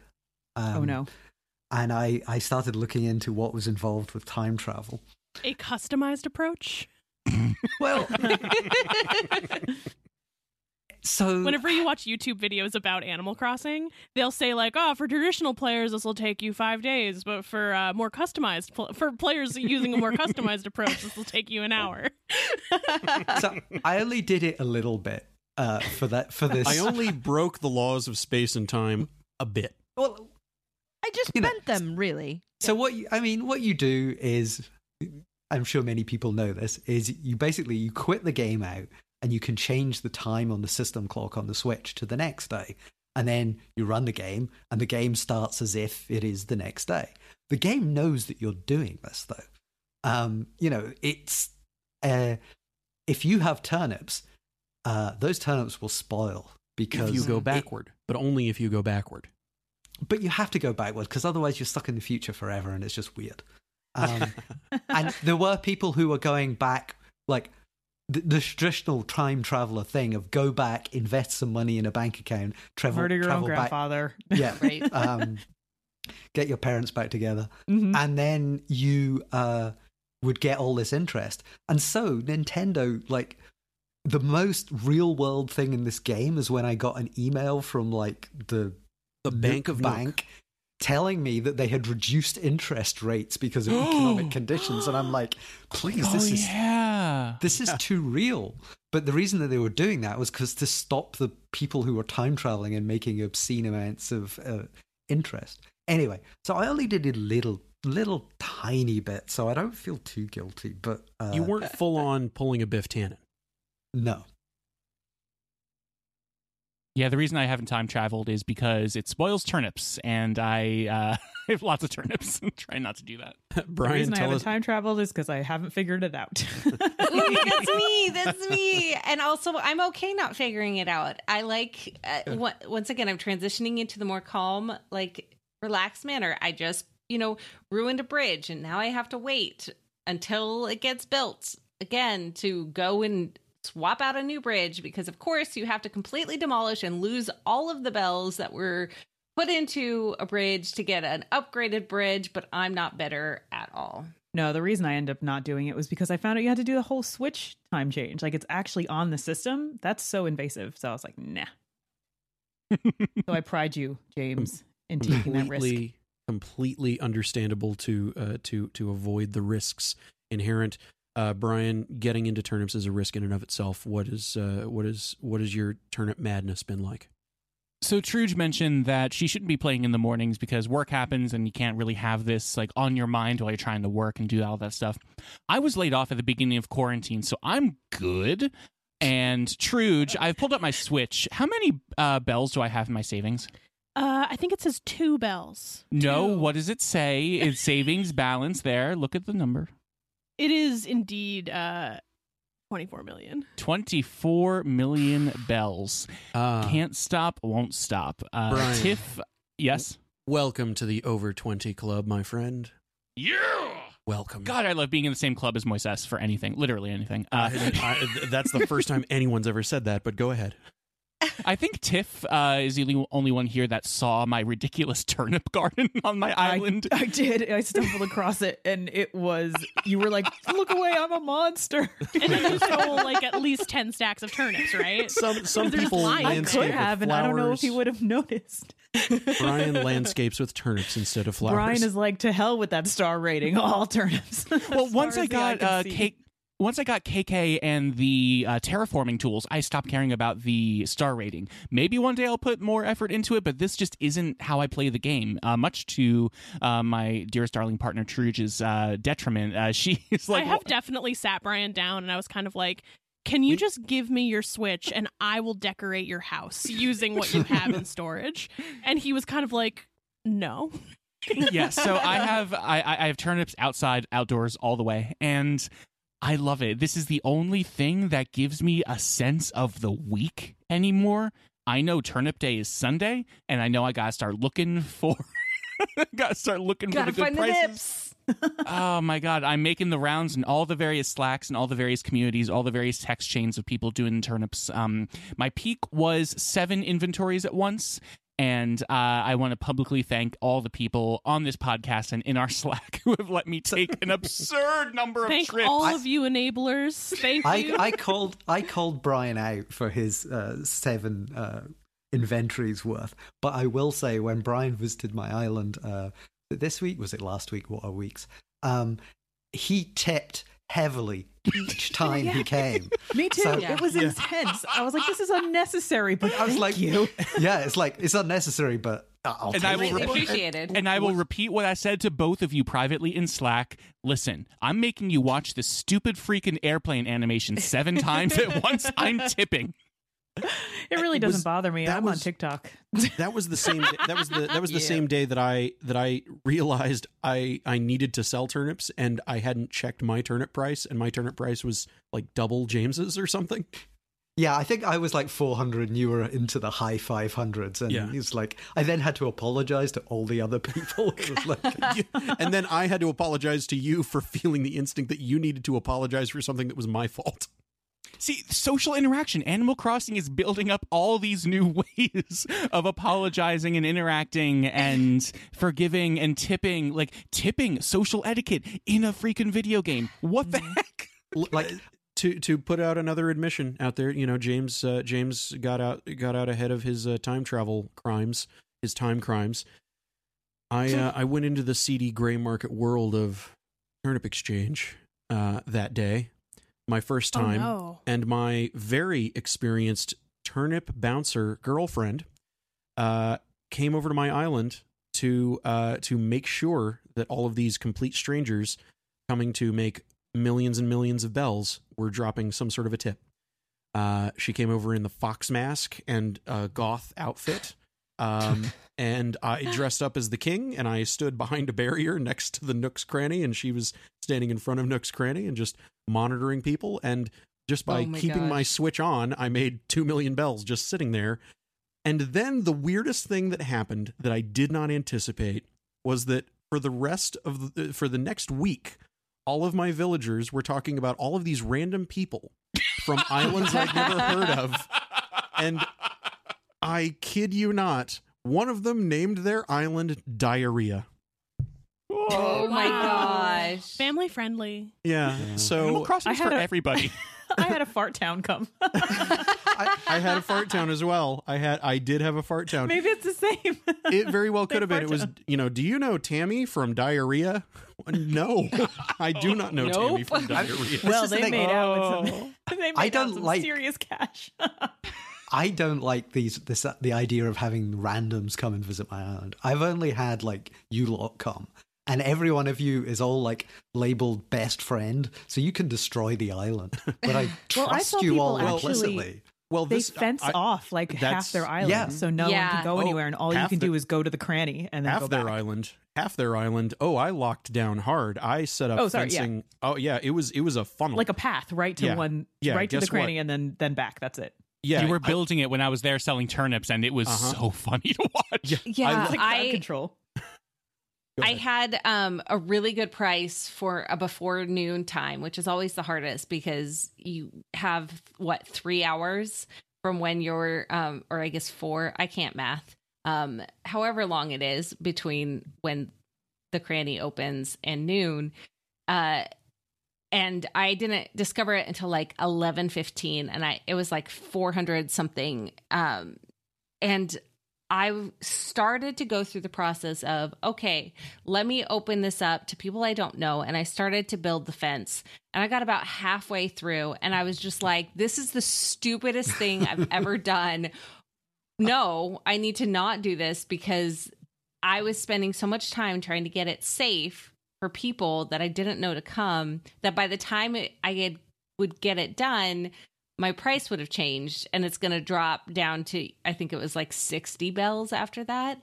And so I was just like, nope, never mind, change my mind and that that mind switch of wait, no, this is not the correct thing to do was um I was very proud of myself for that. Yeah. One of the I- things in terms of times that's quite good is like when my shop closes because I'm, you know, five or eight hours different from the rest of you, my shop closes and I'm like, but I need to buy more things. That makes so much more sense now. I need more like shoes or whatever it is that particular time I'm jonesing for. And you've got like another, you know, another five or eight hours of the shops open. So I can come to your islands and I'm like, yeah, it's really nice to see you. I'll just go to your shop. Yeah. Uh, yes, I I have noticed like ever like I will leave the gate open and I will just leave my switch sitting over there. And then I will just sort of listen to the music while I'm working and then I can hear uh like you know when it makes the when it starts the plane animation I can hear like somebody's coming and so I will go look and it's like always James. And so Yep. and It- and it's great and i love that and i love that you do and uh, i feel a little bit better about leaning on you to make sure that you picked up the panda that was available in my shop that time m- m- many people, uh, knowing my love of pandas, uh, have enabled this habit. Tiff, I think, is probably the, the extreme case. Um, People, people arrive more, on it's Pantopia. more warfare at this point. yes, People arrive on Pantopia with an offering for the Lord. Yes. that's And, how that uh, works yes My panda gifting is meant to be aggressive. it, it feels that way a lot of the time, really. It's like when I say, no, I, I don't need any more. And it's like, oh, 13 pandas have arrived. i believe i said i Saboteur. understand i understand all the words in that sentence james but i don't understand that sentence of course you need another panda it's in my shop you go now yeah, I mean, it's, there's some. I mean, I, I like the, the when we we we swap things in one ways. You know, it's oh, I saw something nice for Tiff. I think she'd like this blue pen set or fountain pen or whatever it was. And then that there's was extraordinary. Thank you. and then there's other times like, oh, I know this person really wants this villager. I'll send them a poster of the villager just to really rub it in. As in uh, playing Animal Crossing with friends, the time has continued to fly. There are a couple other things that I wanted to get to that I think we can. And frankly, if we'd had three people on, I think we could talk about this game for five hours. Um, yes. tying Uh-huh. into uh, something that, that we're talking about here our, our obsessions our fixations uh, real quick if we can go around and talk about uh, our hobbies our fixations in the game shift over time but if we could rattle off you know some of the stuff that has been particularly big have you gotten particularly big into hybrid flowers into um, the obsessive moving of your of your neighbors into a neighborhood just to corral them in one place and keep them out of your way uh, what are the things that you have found yourself fixating on that you have felt very unique to to what you're doing that when people come and visit you they go oh you're doing this or oh you've done that or oh look what you have. Uh, brian? It's not very unique or interesting or visible, but my favorite thing about this game is the chores. The I can put on a podcast and uh, just chop down all my trees and collect all my fruit and do all of that every morning without fail. Uh, for the same reason that I do all of the dishes every night in our house and do all of our laundry every week because I like to zone out, listen to a podcast, and do a chore. That's the one thing I've really been focusing on, aside from turnips, which we already talked about.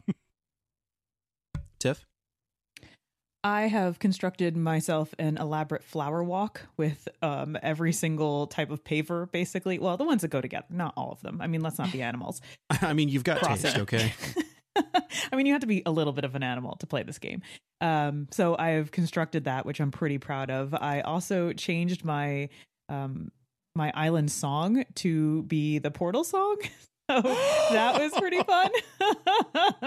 and it took a really, really long time to get it right on that little frog keyboard that they give you, but I did it and I'm really, really proud of that. I've also hidden radios all over my island.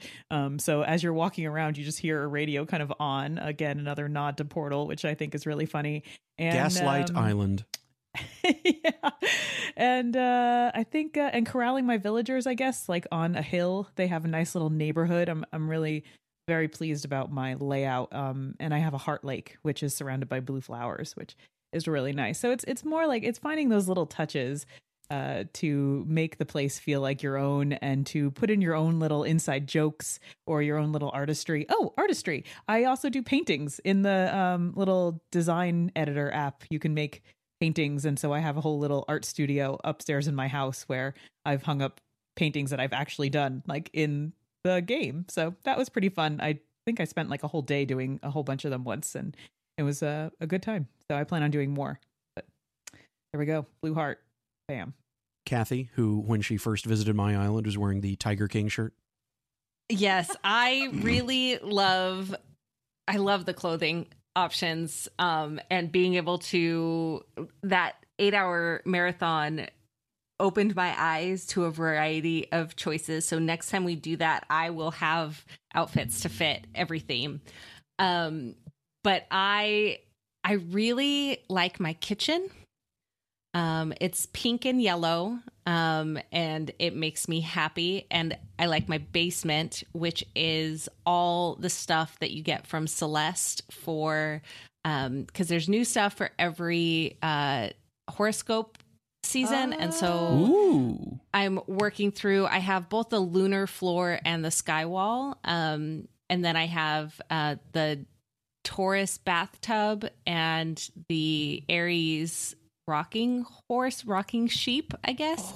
Um, and so I'm working my way through that, and that's something that I'm pretty proud of. And so anytime anyone s- says, oh, I have Celeste on my island, I'm like, I'm there, I'm coming. Wait for me. Hey Kathy, So- if you need if you need Gemini shards, I got you. Yes, I do because I missed. I have one, so I don't have. Yes, hi, Truge. We'll talk. This is the magic of the game. Yes. Um. This is and exactly how it works. By the Uh-huh. way, you're just listening to an audio version of the Animal Yes. Crossing channel in our Slack. This is it's exactly pretty. what It's like. it's accurate. Yes. Um. But I'm I'm just now finally figuring out what I want to do with my island. Like I said before, I'm only three stars, and I wanted to do it not right because there's no wrong way to do it. Um. But in fact, my playing on this podcast while not while I've been actively talking, but while I've been listening to my friends talk, um, has been to remove any flowers that are not white, pink, or purple. Um, so now I just have white, pink, and purple flowers all over my island, and I'm ready to see how they populate and change. Um, because I realized I really didn't like the red ones or yellow, and I'm just like, ugh, these are terrible. Why do I have? Oh, I don't need them. I have no no thing. Um, but I have little stations getting ideas from other friends.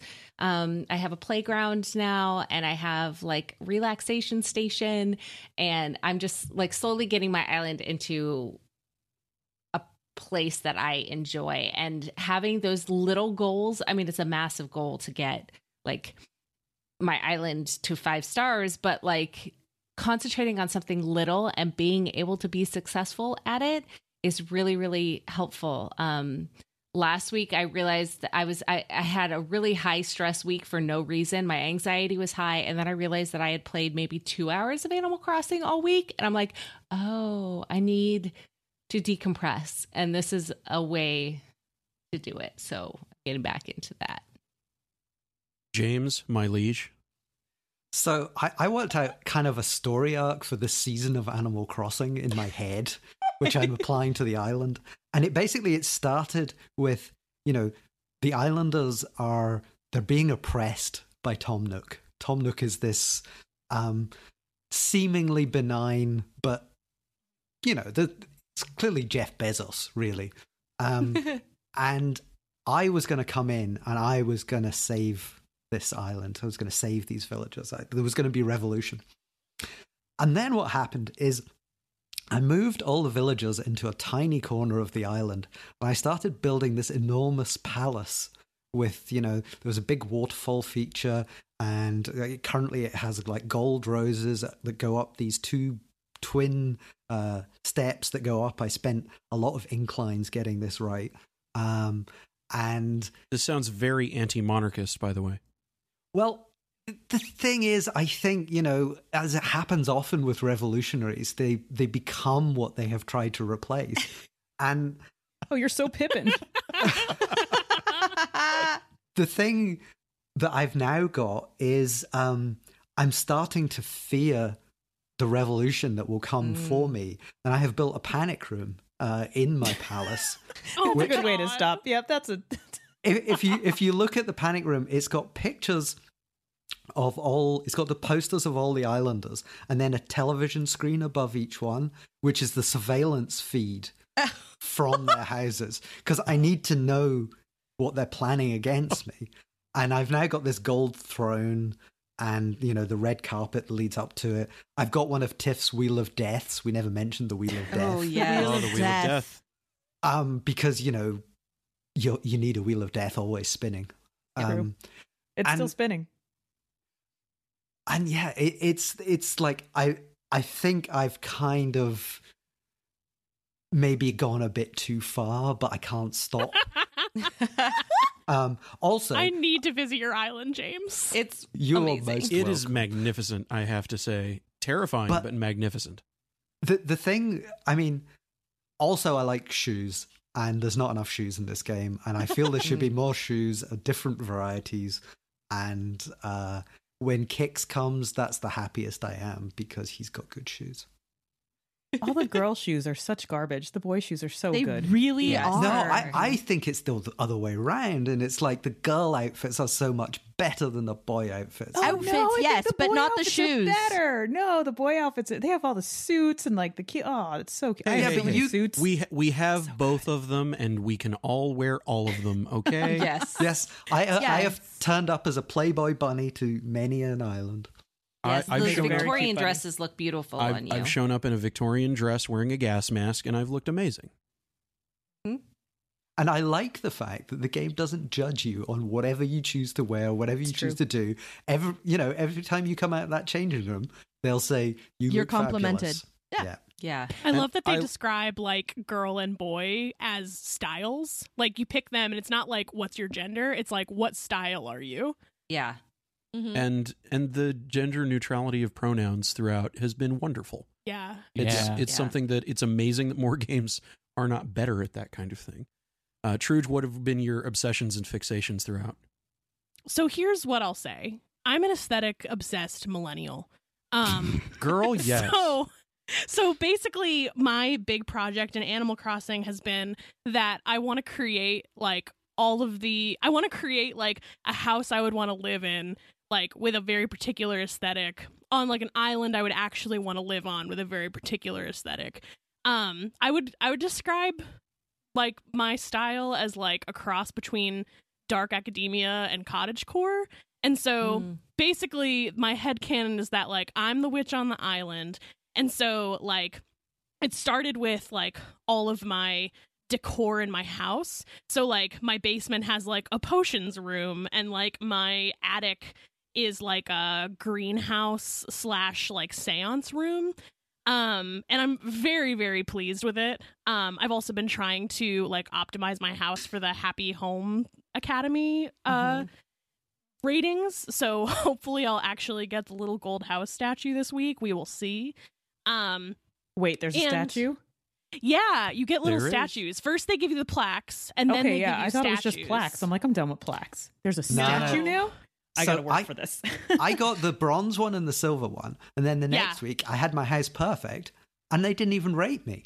It's like I got nothing Oh, in the mail, and I, I haven't Yeah. been time traveling. I will point out. Yeah, and they they Yeah. don't really have any released rules for what you actually need. It's kind of like um on your island there isn't like a you need a 100 items on your island in order to get like different ratings. they will reprimand you if your furniture does not match, though, because that happened to me. Yeah. yeah and like i i don't agree with that i have like a very mismatched like set of things but also i'm really really dedicated to like building what i'm calling like scenes on my island so like when i'm giving people tours um at the very top of my island i'll be telling people like oh and this is a beautiful natural formation that was just on the island when i moved in and it's a little river that says truge and I like put flowers around it.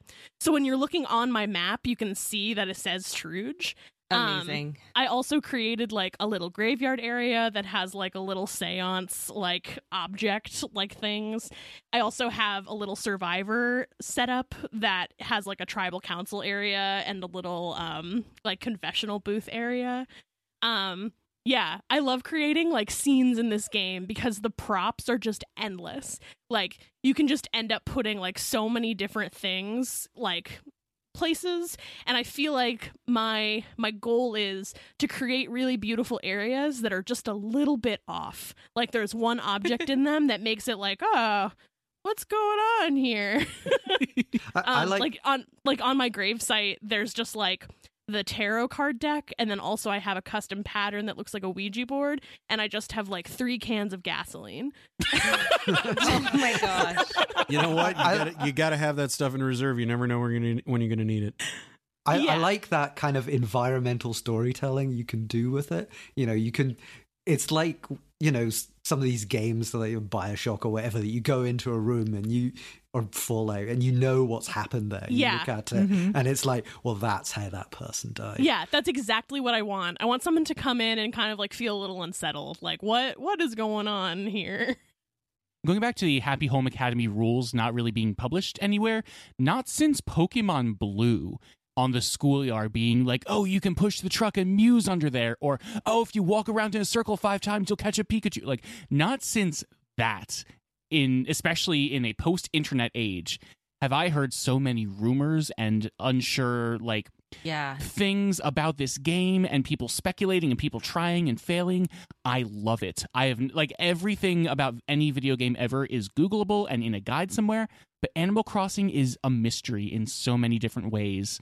And the um, amount of ways that people have been trying to get flowers or trying to get people to come to their island or find the right uh, I don't know, fake or real artwork, all that stuff is so mysterious in a way that I really appreciate about this game. there's so many surprises that are just absolutely wonderful. You can you can usually if you talk to somebody who plays, you can usually find something new. Find out something new, a new thing. Like just on this podcast, there's probably been half a dozen, but most recently, the statue. Like, not everybody knows that. And it's constantly feeding it's constantly building the network and group of everybody that's playing and feeling and yeah it's so it's so so wonderful I'm going to ask Kelly uh, about obsessions and fixations, and, and while I am, uh, everybody gets get started thinking of your favorite uh, headcanon, weird conspiracy theory kind of thing, along the lines of this Happy Home Society thing Brian brought up, uh, because I think we all have something like that uh, that we wonder about, that we speculate about, that we believe but may not be true. Uh, give give some thought to that, uh, Kelly. What what have been your centralized fixations and obsessions playing the game? Um, it's it it has sort of depended. Like at first, I was just doing a lot of figuring out, and then um, like once I sort of got a handle on it, uh, like my current obsession right now is uh, I discovered how much more the non-native fruit sells for than my native fruit, and so I'm busily building an orchard as we speak, and um, I also like to check the shop, but uh, I tend to only I tend to not buy the sort of regular looking clothes. I'm always looking for the dress up stuff, like what's the crazy dress up thing today. And so I have some some pretty interesting outfits and uh, and like all the sunglasses. I don't know why, but I have ended up with an inordinate number of sunglasses. I guess it's because in real life I have a lot of sunglasses, but um right now like I um like I think I might end up with a stock market obsession slash hobby slash anxiety attack because uh I'm about to uh, I'm I'm on the verge of expanding my house, which I think is the five or six hundred thousand bell situation. And so uh if I end up there, then yeah, I'm probably gonna end up in the stock market. no matter how many pears I can plant on my island, I don't think I'm gonna get there with those. Kelly, I'm going to give you two million bells, throw it all into the market, and if you lose it, I don't care. okay. Uh, in terms of my obsessions and fixations, early on, I identified the fact that when someone visits your island, there's a very predetermined flight path over your island that they get to see. And I got very fixated on how am I going to curate the look of that particular strip so that when somebody arrives for the first time, there is a little bit of mystery, a little bit of a hint of things to explore. And I also, when I realized that you could, got obsessed with placing fossils. And not only did I want to complete the fossil collection in my museum, but I wanted to have enough extra fossils of complete sets of different dinosaurs to put dinosaurs all over my island. Which anyone who's been to Rosalinda is greeted by a giant Diplodocus behind my resident services building and a Deinonychus facing off against a T Rex in front of that plaza. Um, the first thing that I did terraforming was not create paths, was not eliminate annoying rivers. It was create a three level down dig site with a giant Brachiosaurus directly in front of my house. Because why not? Um, Of I course love it was. that. I want to visit.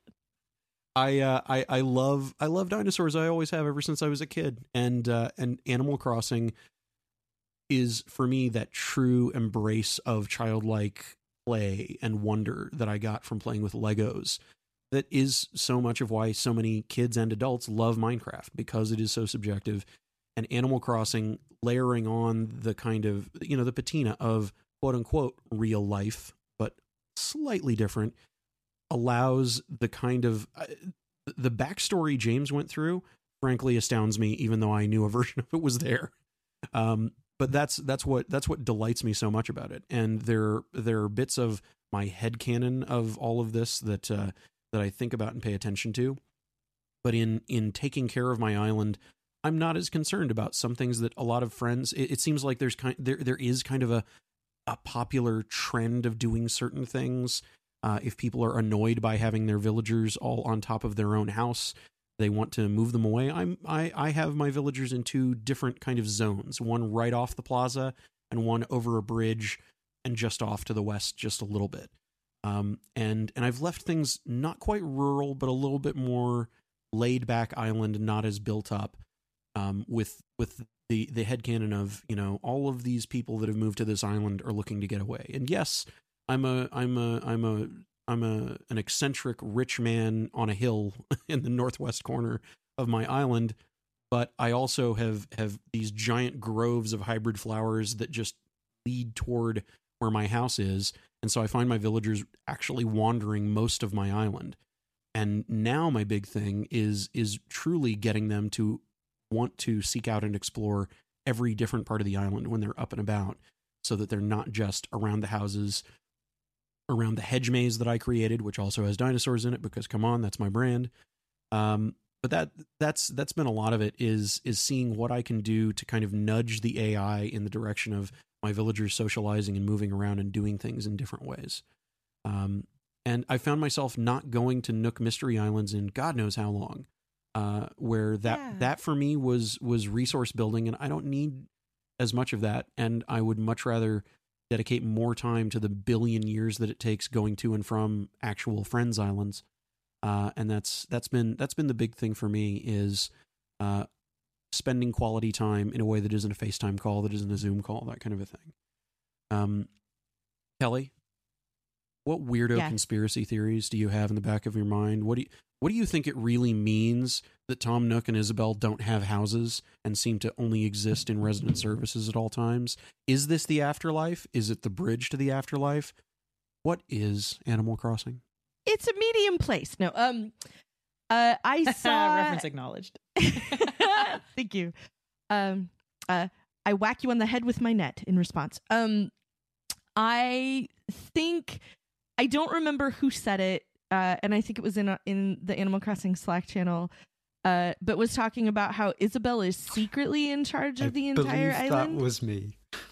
yeah, that it's that it's actually Isabelle who runs everything and has put Tom out as like the front for all of it and but she's actually the mastermind and I think that's probably my favorite theory so far. I really like that one. And I also liked the um uh whoever it was that put together the short story about the the short little scene of uh uh you're wearing a wire when you talk to Blathers and so you're talking to him and there's like people in a van there's like you know villagers in a van nearby listening to the entire conversation come on blathers take the money to you know offer the money offer the money we can move in you know oh but i better not today and they're all mad you know and slamming their headsets down and i really enjoyed that description i sort of like the adorable seedy underbelly that this could have that we've all sort of decided is true.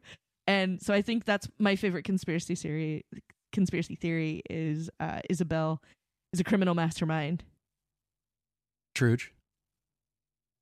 So, in the friend, in the words of my friend Tozaman uh, on Twitter uh, at Tozaman, uh, listen. If loss has taught you anything, it should be that your Animal Crossing New Horizon island is purgatory. When an islander asks to leave, let them go. It means they they're ready to move on to the afterlife. Congratulations, you've just performed your first Animal Crossing. Oh my god! Wow. All of our minds were just expanded three sizes. Oh, I keep You're really everyone in purgatory. I don't let anyone leave. yeah. Also, Tiff, I, thi- Tiff, I, I- think that means you're the devil. I, I think. Oh, That's yeah. is. That Okay. explains the spinning wheel of death. Also, Brian won't let his Yes. villagers leave, so I think that that means that Brian is the purveyor of purgatory. Hello, it's me, Purgatory Man. Um, also, I feel like this is maybe like so obvious, or maybe it's not obvious because I feel like I don't hear people say this, but I feel like in my headcanon, my Animal Crossing town is like a toy set that I, a child, am playing with. The Timothy Westphall un- connected universe theory. Ooh. Yeah, because like all of the design of all of the things just looks like little plastic toys. Like I feel like they Mm. look like pr- pish- uh, well, I feel like they s- they look like Fisher Price toys. Um, but yeah, those are those are my theories. James, what have you got? Well, the, the Isabelle criminal mastermind theory is the one that I really like, and I think uh, I think it was said in the Slack that it would make sense. You know, she wants uh, a man basically to be the front of the organization because people are going to take that more seriously, and she can just like be in the background. You know, just kind of. But I think what's going to happen is like with the talk of the revolution um, that, that's coming to Pantopia. You know, she can just be out of there you know, when the Yeah. villagers turn up at his place, you know, with the, the flaming torches, um, which they have made out of six twigs, um, you know, she's safe. You know, all she does is she like, you know, gives a cheery message in the morning and and you know reads out the the reviews you've had on the store kind of thing. It's like Yelp reviews. And uh but secretly, yeah, there's there's gonna like where do they sleep? you know what how does this work is there an is there this literally like westworld and there's a door somewhere and they go back into the control room. I mean that's the thing like the westworld theory holds up quite well because you go to another island and there's another lolly there and they greet you like they don't know you. And it's like this how many timmies and tommies are there? How many of these automatons or whatever they are. And also, they seem to flirt with me, some of them. All of them, everyone's That- flirting with you in Animal Crossing. Every Yeah. single person. Yeah, that dog And is I- trying to sleep with me, and I feel real weird about it. And also, why does the shop sometimes have fetish clothing? You know, just every once in a while, there's like Because- a full kind of. bondage gear set. Yes. There's something for everyone. I Yes. mean, I, I, wide I- variety, no judgment. You get what you want, and D- if you don't want it, that's cool. Move don't on. get me wrong, I bought it all, but. but yeah, it, it's kind of weird, and I think the the like the the certainly, I think if you you know if you pick your preferred style as boy or girl, I think that makes some of the residents flirt with you more or something. I don't know. It's all very strange, but um, I feel like some- I've read somewhere that Isabelle is like canonically pansexual because in other games she like will like uh flirt with you without even hiding it. I mean, can she's not that. flirted with me in this game. I feel kind of bad It's now. it's something you're doing, James. Because she's trapped behind the desk. There's not much flirting. Yeah, she can't flirt at work. Yeah, you know what I mean? Yeah. Yeah. Yeah. She's always at work. I just need to Why point the- out, as the host of the Westworld podcast, I was not the one that subscribed to the Westworld theory. but now that you keep talking about it, I feel like there's some validity there. Yeah. You all you can see is a is a warehouse full of naked Tom Nook automatons. No. but are we hosts ourselves? That's well, the as the first person on the island welcoming everybody else. Mm. The newcomers. Yeah. Kathy? I so my favorite headcanon um is b- between Blathers and Flick. Um Blathers is the owl in the museum and he absolutely hates bugs. And Flick is a traveling like lizard dinosaur thing who comes and he absolutely loves insects. And I think that they had a very like they were in love and gathered all of the things together and then they had a very harsh like separation um which is why blathers hates bugs so much because they ah. He- remind him of Flick. Even more than that, he hates Flick's art. If you try and give him any of Flick's art, he is so dismissive. And So that's why that's why Flick moved in with an otter. Yeah. so th- that's my headcanon. And then I also really, really love the Mabel sisters. And I love how much they love each other. And when I finally got to talk to say, I guess the Able sisters, Mabel, Sable, and Label, and when Sable finally talked to me and they just opened up with their tragic backstory and so much love between the sisters, but letting their sister run off to design her label of labels. And I just, I just love how intricate everything is. And it just makes me happy. I, I, I want to keep telling Label, go back, join them. You know, like the three of you together. It would be. s- So magical. I'm a little upset that they don't acknowledge when she's on the island. I've Yes. never heard this story. They have tragic backstory. They have lore that the two sisters in the shop will talk about once you get Sable comfortable enough with you. And it is it is harrowing. It's it's their parents dying and only having each other to rely on, and it it it, it is a little stressful. I gotta say. Oh, So, spoilers for the Able sisters' backstory. Uh, if you haven't done that quote unquote side quest, Tiff, headcanon, anything terrible, terrifying. Well, the f- the first thing that I felt when I started playing the game was that we're all kind of in rehab. like, I felt like we're all being sent to like this getaway where it's going to be nice and quiet and calm and we're going to build something together. Like that's I felt like we were all there for a reason like something horrible happened to us in our past lives that we are leaving this all behind. Moms sending you things to like help you out on your like new life like on this island oh. it just it felt like we were all uh, in an escape together like we were escaping something as a group and the way the other residents would talk like oh isn't it just so peaceful to just walk around and not have those stresses like it felt a little bit extra than just a i wanted to move somewhere new um it felt like we all had some some dark history uh, I, I have a behind new theory. Uh, this is witness protection. ooh that's another Ooh. That's a good one. So we're all on this island. Uh, my other one that I have is that Isabella is a very um, high functioning alcoholic because that glass of four finger whiskey on the rocks that she has every morning is a little Yeah. Every upsetting. morning. Uh, yeah, Hey, and she did- starts hey- rambling real early about her Tiff, TV shows. Hey, did you did you see that variety show? On so TV she's last there night? running a rehab island essentially, and she's the one drinking behind the counter. So there we go. Oh my gosh. But that would explain the occasional personal overshare that masquerades as morning announcements. Right. Exactly, Yeah. exactly. She's already a Checks little bit out. into the sauce. So. Yeah.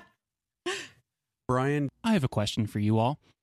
Who decides who gets to be an animal with a house and who gets to be swimming in the ocean? Or who gets to be a hamster in a cage that you give to a hamster and you blow or a their frog mind? in a pond that you give to your frog villagers. Oh my god! I never Brian, thought of that. There's Brian, only I- one- Brian, I'm so delighted that you have introduced what I call the goofy Pluto syndrome that is Who- inherent in Animal Crossing. Yes, well, my theory is Who that watches the Watchmen. Goofy is the one who orchestrated the fall of the Disney empire and manufactured all of these animals to take up his own mantle so that no one will ever have to uh, have their own Pluto problem like that again. Ooh. Mm. As it applies to Animal Crossing, you you have just introduced one of the more terrifying uh, popular questions that has gone around. hamsters to hamsters, frogs to frogs. Where does it end? Where does it end? Also, Do they like the gifts of their own animal to them? I think they're, from what I remember, they're just a bit kind of disturbed. You know, I think they actually they, do they like it. have The frog preferences villager between gifts, right? I've Yeah. I've seen on TikTok people giving frogs to frog villagers, and the frog villager who this person gave them to was a lazy personality. And so you give them the frog, and the frog goes like, "Oh, this is so amazing. I probably shouldn't eat it, right? Yeah, no, I shouldn't eat it." wow. I do know they get upset if you regift a gift that they gave you to that back to them. They're like, hmm, I've seen this before. Judging The you hard. Like, oh no. the other They're thing. so that- nice about it. they are. If I go and visit one of my cat villagers dressed as a cat, is it cultural appropriation? Absolutely. yes. Because they don't comment on it, and I think they're just silently looking at you and going, I never don't- thought they I'd don't know recommend what that to say James. to you. You're the king. So yeah, they wish that they could bring it up, but they don't want to. They don't yeah, feel step out of comfortable. line from the king. I never thought I would uh, recommend that James wear the fetish outfit in uh, over anything else, but maybe you shouldn't wear the cat outfit. Instead, wear the fetish outfit. Wow. "Well, you can mix and match the components, you know." Okay. Brian, that is Oh, so no, we- inappropriate for this podcast. We're degrading into fetish cats. I don't think that it was inappropriate considering uh, everything that's going on. Gestures to the world. Uh, I think I think Brian has found exactly the right mix of You, inappropriate. you can buy a fanny pack at Nook's Cranny. There you go. Mm. There we go. Reference Uh, acknowledged. as as we as we head toward the home stretch here of this uh, this wonderful first installment of recently played, uh, which uh, if you were paying attention to the clock, uh, maybe Animal Crossing is not for you. Um, I- I wonder since most of us have our switches around anyway, uh, or just probably know approximately how many hours of this game have you played over X. Let's go ahead and and reveal ourselves fully to these people that we've shared so much about our very subjective Animal Crossing journeys. Um, I I am uh, at least well north of I th- I think it was 450 last time I checked. Um, Kelly, do you know how how long you've been playing? Uh, I just saved, so I'm hitting. The, I, I'm as soon as it finishes showing. I'm going to jump to James because I think he corner, knows then- precisely. James, So, um, if you look at my profile, um, it will say 550 hours. But I started playing this game by myself, and then my wife started playing it with me, and then she's now got an account. So I think the total time between us, I don't know what her total is, but I- I think we've got to be north of 600. uh, Okay, I've got. Oh, okay, it says Kelly, 100. Kelly? It says 170 hours. We're So- go- but we're tha- a lot of you that there. is, a lot of that is over on the corner of my desk with the gates open, so other people can come by. No excuses. No Yeah. excuses. no, no excuses. disclaimers. Pride, nothing but pride. Uh, Truge, I am incredibly proud and elated to tell all of you in this moment that I have logged exactly 420 hours. Nice. Wow. nice, nice. And I've been playing since uh, midnight on launch. Time to go to rehab. yes. Kathy, do you need to go to Animal Crossing rehab? Uh, it depends on what group of people I'm with. Um, with I feel confident. I feel on the lower end uh, when I say my 200 hours because I just hit 200. You have accomplished Um, a lot in 200 hours. I I'm excited to accomplish more. Tiff, I'm at 220. Brian, 135. I got it at midnight on launch, and I can confirm this is the most I have played any game on my Switch. Second is uh, Breath of the Wild at only 95 hours. and it, turns out that I, I lied earlier. I have played for 365 hours or more, one hour per day of a year for the two months that I've had it. Well, one of I those should- months was five years long, so Uh, that there you go. There you go. I, I need to shout out, by the way, um, my wife has designed this beautiful flower uh, gardens and uh, breeding programs and all sorts of things around the island, which is cu- currently occupying about three quarters of, of the space of the island. Um, so, you know, she has put in the work there, and it needs to be reflected on this podcast. Before we wrap, any last thoughts, last things that people want to throw in? Anybody, go ahead and jump in. Um, I want to say that the user interface on this game is the worst user interface of any game I have ever played. Yeah. it is so bad. It's like Um, you can't even enter text properly with a joystick. It just sort of Mhm. jumps everywhere. And it's like, I can see what the bug is in that. Just give me the code and I'll fix it. And there's there's no cursor indication on like what Yeah. you are targeting at all. yeah, just So put a it's- little square on the ground so that I've I'm dug not like twelve holes trying to dig one hole. Oh Yes. my gosh, I Yes. hate it. And and there's so many things like you know just let me make 10 of these things no no you will have to craft them individually get the little Yes. animation each time Yeah, I like, timed it when I was making bait earlier today, and it takes literally 10 seconds per bait that you make. Mhm. yeah I, mean, bought a new controller with a turbo button so I can just hold down A and like tie a rubber band to it and go about my day and just I- keep doing that for hours. I mean, the one thing that gives me some hope is that they just introduced that the the Dodo uh, plane people will buy stuff off you and Ooh. and will let you ship stuff back to your house. well, they kind of do that for Oh. Harv's Island, but they don't do it for Mystery Islands. they don't. Okay.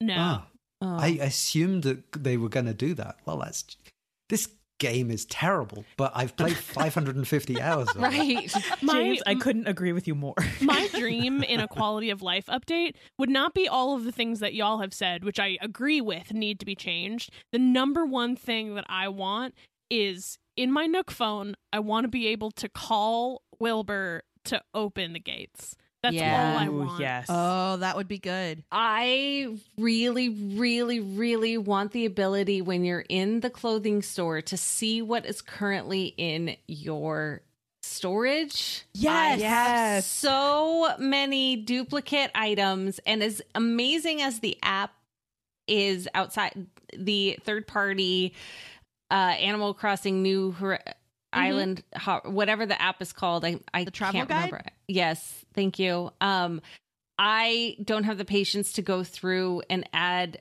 everything that I own into the app, and that's on me. But it would be great if I didn't buy another pair of pink ballet flats. That's all. What just- about Well, also, it's it takes a third party app for us to be able to to do that sort of thing. I manage want the to buy inventory? more. Yeah. I want to buy more than one thing in the shop at a time. The end. Mm. If I really Yeah. love those sunglasses or those tights or whatever, can I just buy like six of them at once and be done? Thank you. Or you go into the shop and you're you're trying to buy an outfit and you go to the thing and they say, "Oh no, you can't do that. You're under the influence of a wand." Or, Yeah. Or it's like, "Oh, I want to move this." Well, you can't do that when the gates open.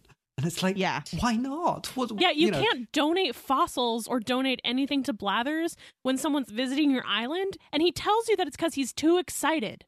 What? I understand why they do that though, because they are cataloging all of the things that are in your resource pack at the time that you're essentially connected to the internet. So, like, in order to rebuild that and have that memory, I think that that is just too much for the game. It's just not built in. I- so that's I- why they cap it, right? Yeah. I have seen multiplayer games that allow people to appear and disappear at will, and it doesn't cause this kind of. Um, it feels like all the multiplayer was sort of bolted onto it in the Mhm. 3DS days, Yeah. and they're still running the same code. Um, and it's just improve it. And, and it could also I will be pay symptom- money. I will pay money if you let me do these things. I, And it- I think yeah, the could- most agr- go ahead. It could also be symptomatic of them trying to prevent cheating, but focusing on the wrong kind of cheating and just kind of complacently leaving it that way. Uh, Again, but who cares if you're cheating? You've bought a game, you own it. Let the people play how they want Play to how they Yeah. want to play it. I- Yeah. I, want to get to a point at the end of the game where I've like I've paid off all the loans, and instead of what you get, which is a, a rubbish thing that you can change the color of your house once a day for free. Wow, that's a huge thing. Um, what I want is like them to say, right, you can build as many ramps and as many bridges anywhere you want. You can move anything instantly, and it's just all unlocked. And you can now have creative mode, and you can do all this stuff. That would I- be a true reward at the end of the game, not the fact that I can change my mailbox to a different style every day. Yeah. it costs you 5,000 bells. Like, you could do that every day for a year and have it, like, not be two, 2.5 million, like, Yeah. bells. Yep. I think the most egregious thing that this game does, which, like Moisés said, they've done to mitigate cheating, but again, they're doing the wrong things to mitigate cheating. There is no way to make a backup of your save on Yes. Animal Crossing, even if you pay for the uh, Nintendo Switch Online that backs up all of your games, and you That can't. is coming. They That is changing coming, really. Oh, thank thank God. Since Animal Crossing came out, my Switch was became like, you know, a fun toy thing to the most precious item I own. Never get water near it anybody. No, because oh people my were God. complaining that if their Switch broke or they lost it or they, you know, got a new one, they couldn't. You couldn't keep your Animal Crossing game that you put all this time into. It was just Mhm. gone. And at this point, so the- yeah, they're those- totally changing that. The It's service centers aren't even open, even if they did offer Yeah. uh, service, you know, to back it up or retrieve it or something like that. If they're my they're not even fixing a- Joy Cons with drift right now. If Yeah. my yeah, when we're done got with this, I have to go fix my own. So Same. Yeah, if my island got erased, I, I don't think I could start again. Oh, I wouldn't Same. start Oh my God. No. never. No. I like be that this end part has become airing of the grievances. Yes. Yeah. Yeah, Does anyone soon- have anything mean to say? Yeah, well, soon, soon the feats of strength, and we'll dance around the Festivus pole. Um, th- this has I been think that should become a part of recently played is the Yeah. end airing of the yeah, grievances. airing of the Yeah. Grievances. let's talk about the wonderful part of this important. game. Now this is awful. I'll allow it. let's uh, say goodbye. We just about hit the limit of how many of us can be on an island at once. I'd like to close things out by thanking once again all of our panelists on this sort of a draft, not really a draft, that Jason probably will never listen to because it'll confuse him inside of five minutes. Brian Hamilton, thank you so much for playing. Turnips, turnips, watch them rise. Try to earn a nice surprise. Tiff Arment, Slam poetry version. Tiff Arment, please press start to continue. Um, I certainly will. And um, thanks everyone for visiting my island. I appreciate you for coming and planting flowers. Not Kathy an Campbell. innuendo. It just is. Kathy Campbell, the wheel of death, it keeps spinning, spinning, spinning. Ah, yes, and I thank you for being my friends. James Thompson, up, up, down, down, left, right, left, right, BA start. Thank you. Well, I, I look forward to the seven hour Zoom session that we're going to do immediately after we record. Allison Truge, thank you. Thank you. Uh, and uh, I'll just say, there she blows. and uh, Kelly Guimont, uh, bundle up. I hear it's frosty out there down in Muppeton. It is. Uh, I wave to all of you from the southern hemisphere where my island is doing the opposite of what everyone else's is doing. One last thing before we go. If you'd like to support The Incomparable and everything that we do here at the network, whether you listen to this show or this show and 12 of our other shows, go to theincomparable.com slash members and become a member. Now, you may have heard this pitch before, but this is going to be the first time you've heard it in particularly this way. In a time when all of us are looking for a little bit of community, the kind of get-togetherness that we talked about having on this episode of the show, that is what being a member at The Incomparable does for you. We have a members only Slack community that is where you can go to talk about this stuff. In fact, our Animal Crossing channel is one of the most active channels in that Slack. You get access to loads of members only podcast content, bootlegs, random uh, weird things that we just decide to record on a whim and put together. One of the things that The Incomparable has done most beautifully for the last 10 years is foster this kind of community of good hearted nerds getting together and discussing things that they love and that they're passionate about. Whether this 500 and somethingest episode of the show is the first one you're listening to, or the 100th, or the 300th episode of The Incomparable that you're listening to, now is a better time than ever to get in there and take a look at the years of exclusive stuff that we have lined up for members and all of the friends on the internet that you didn't know that you had. Thanks once again to all of our panelists, and thank you for listening to The Incomparable. We'll be back next week.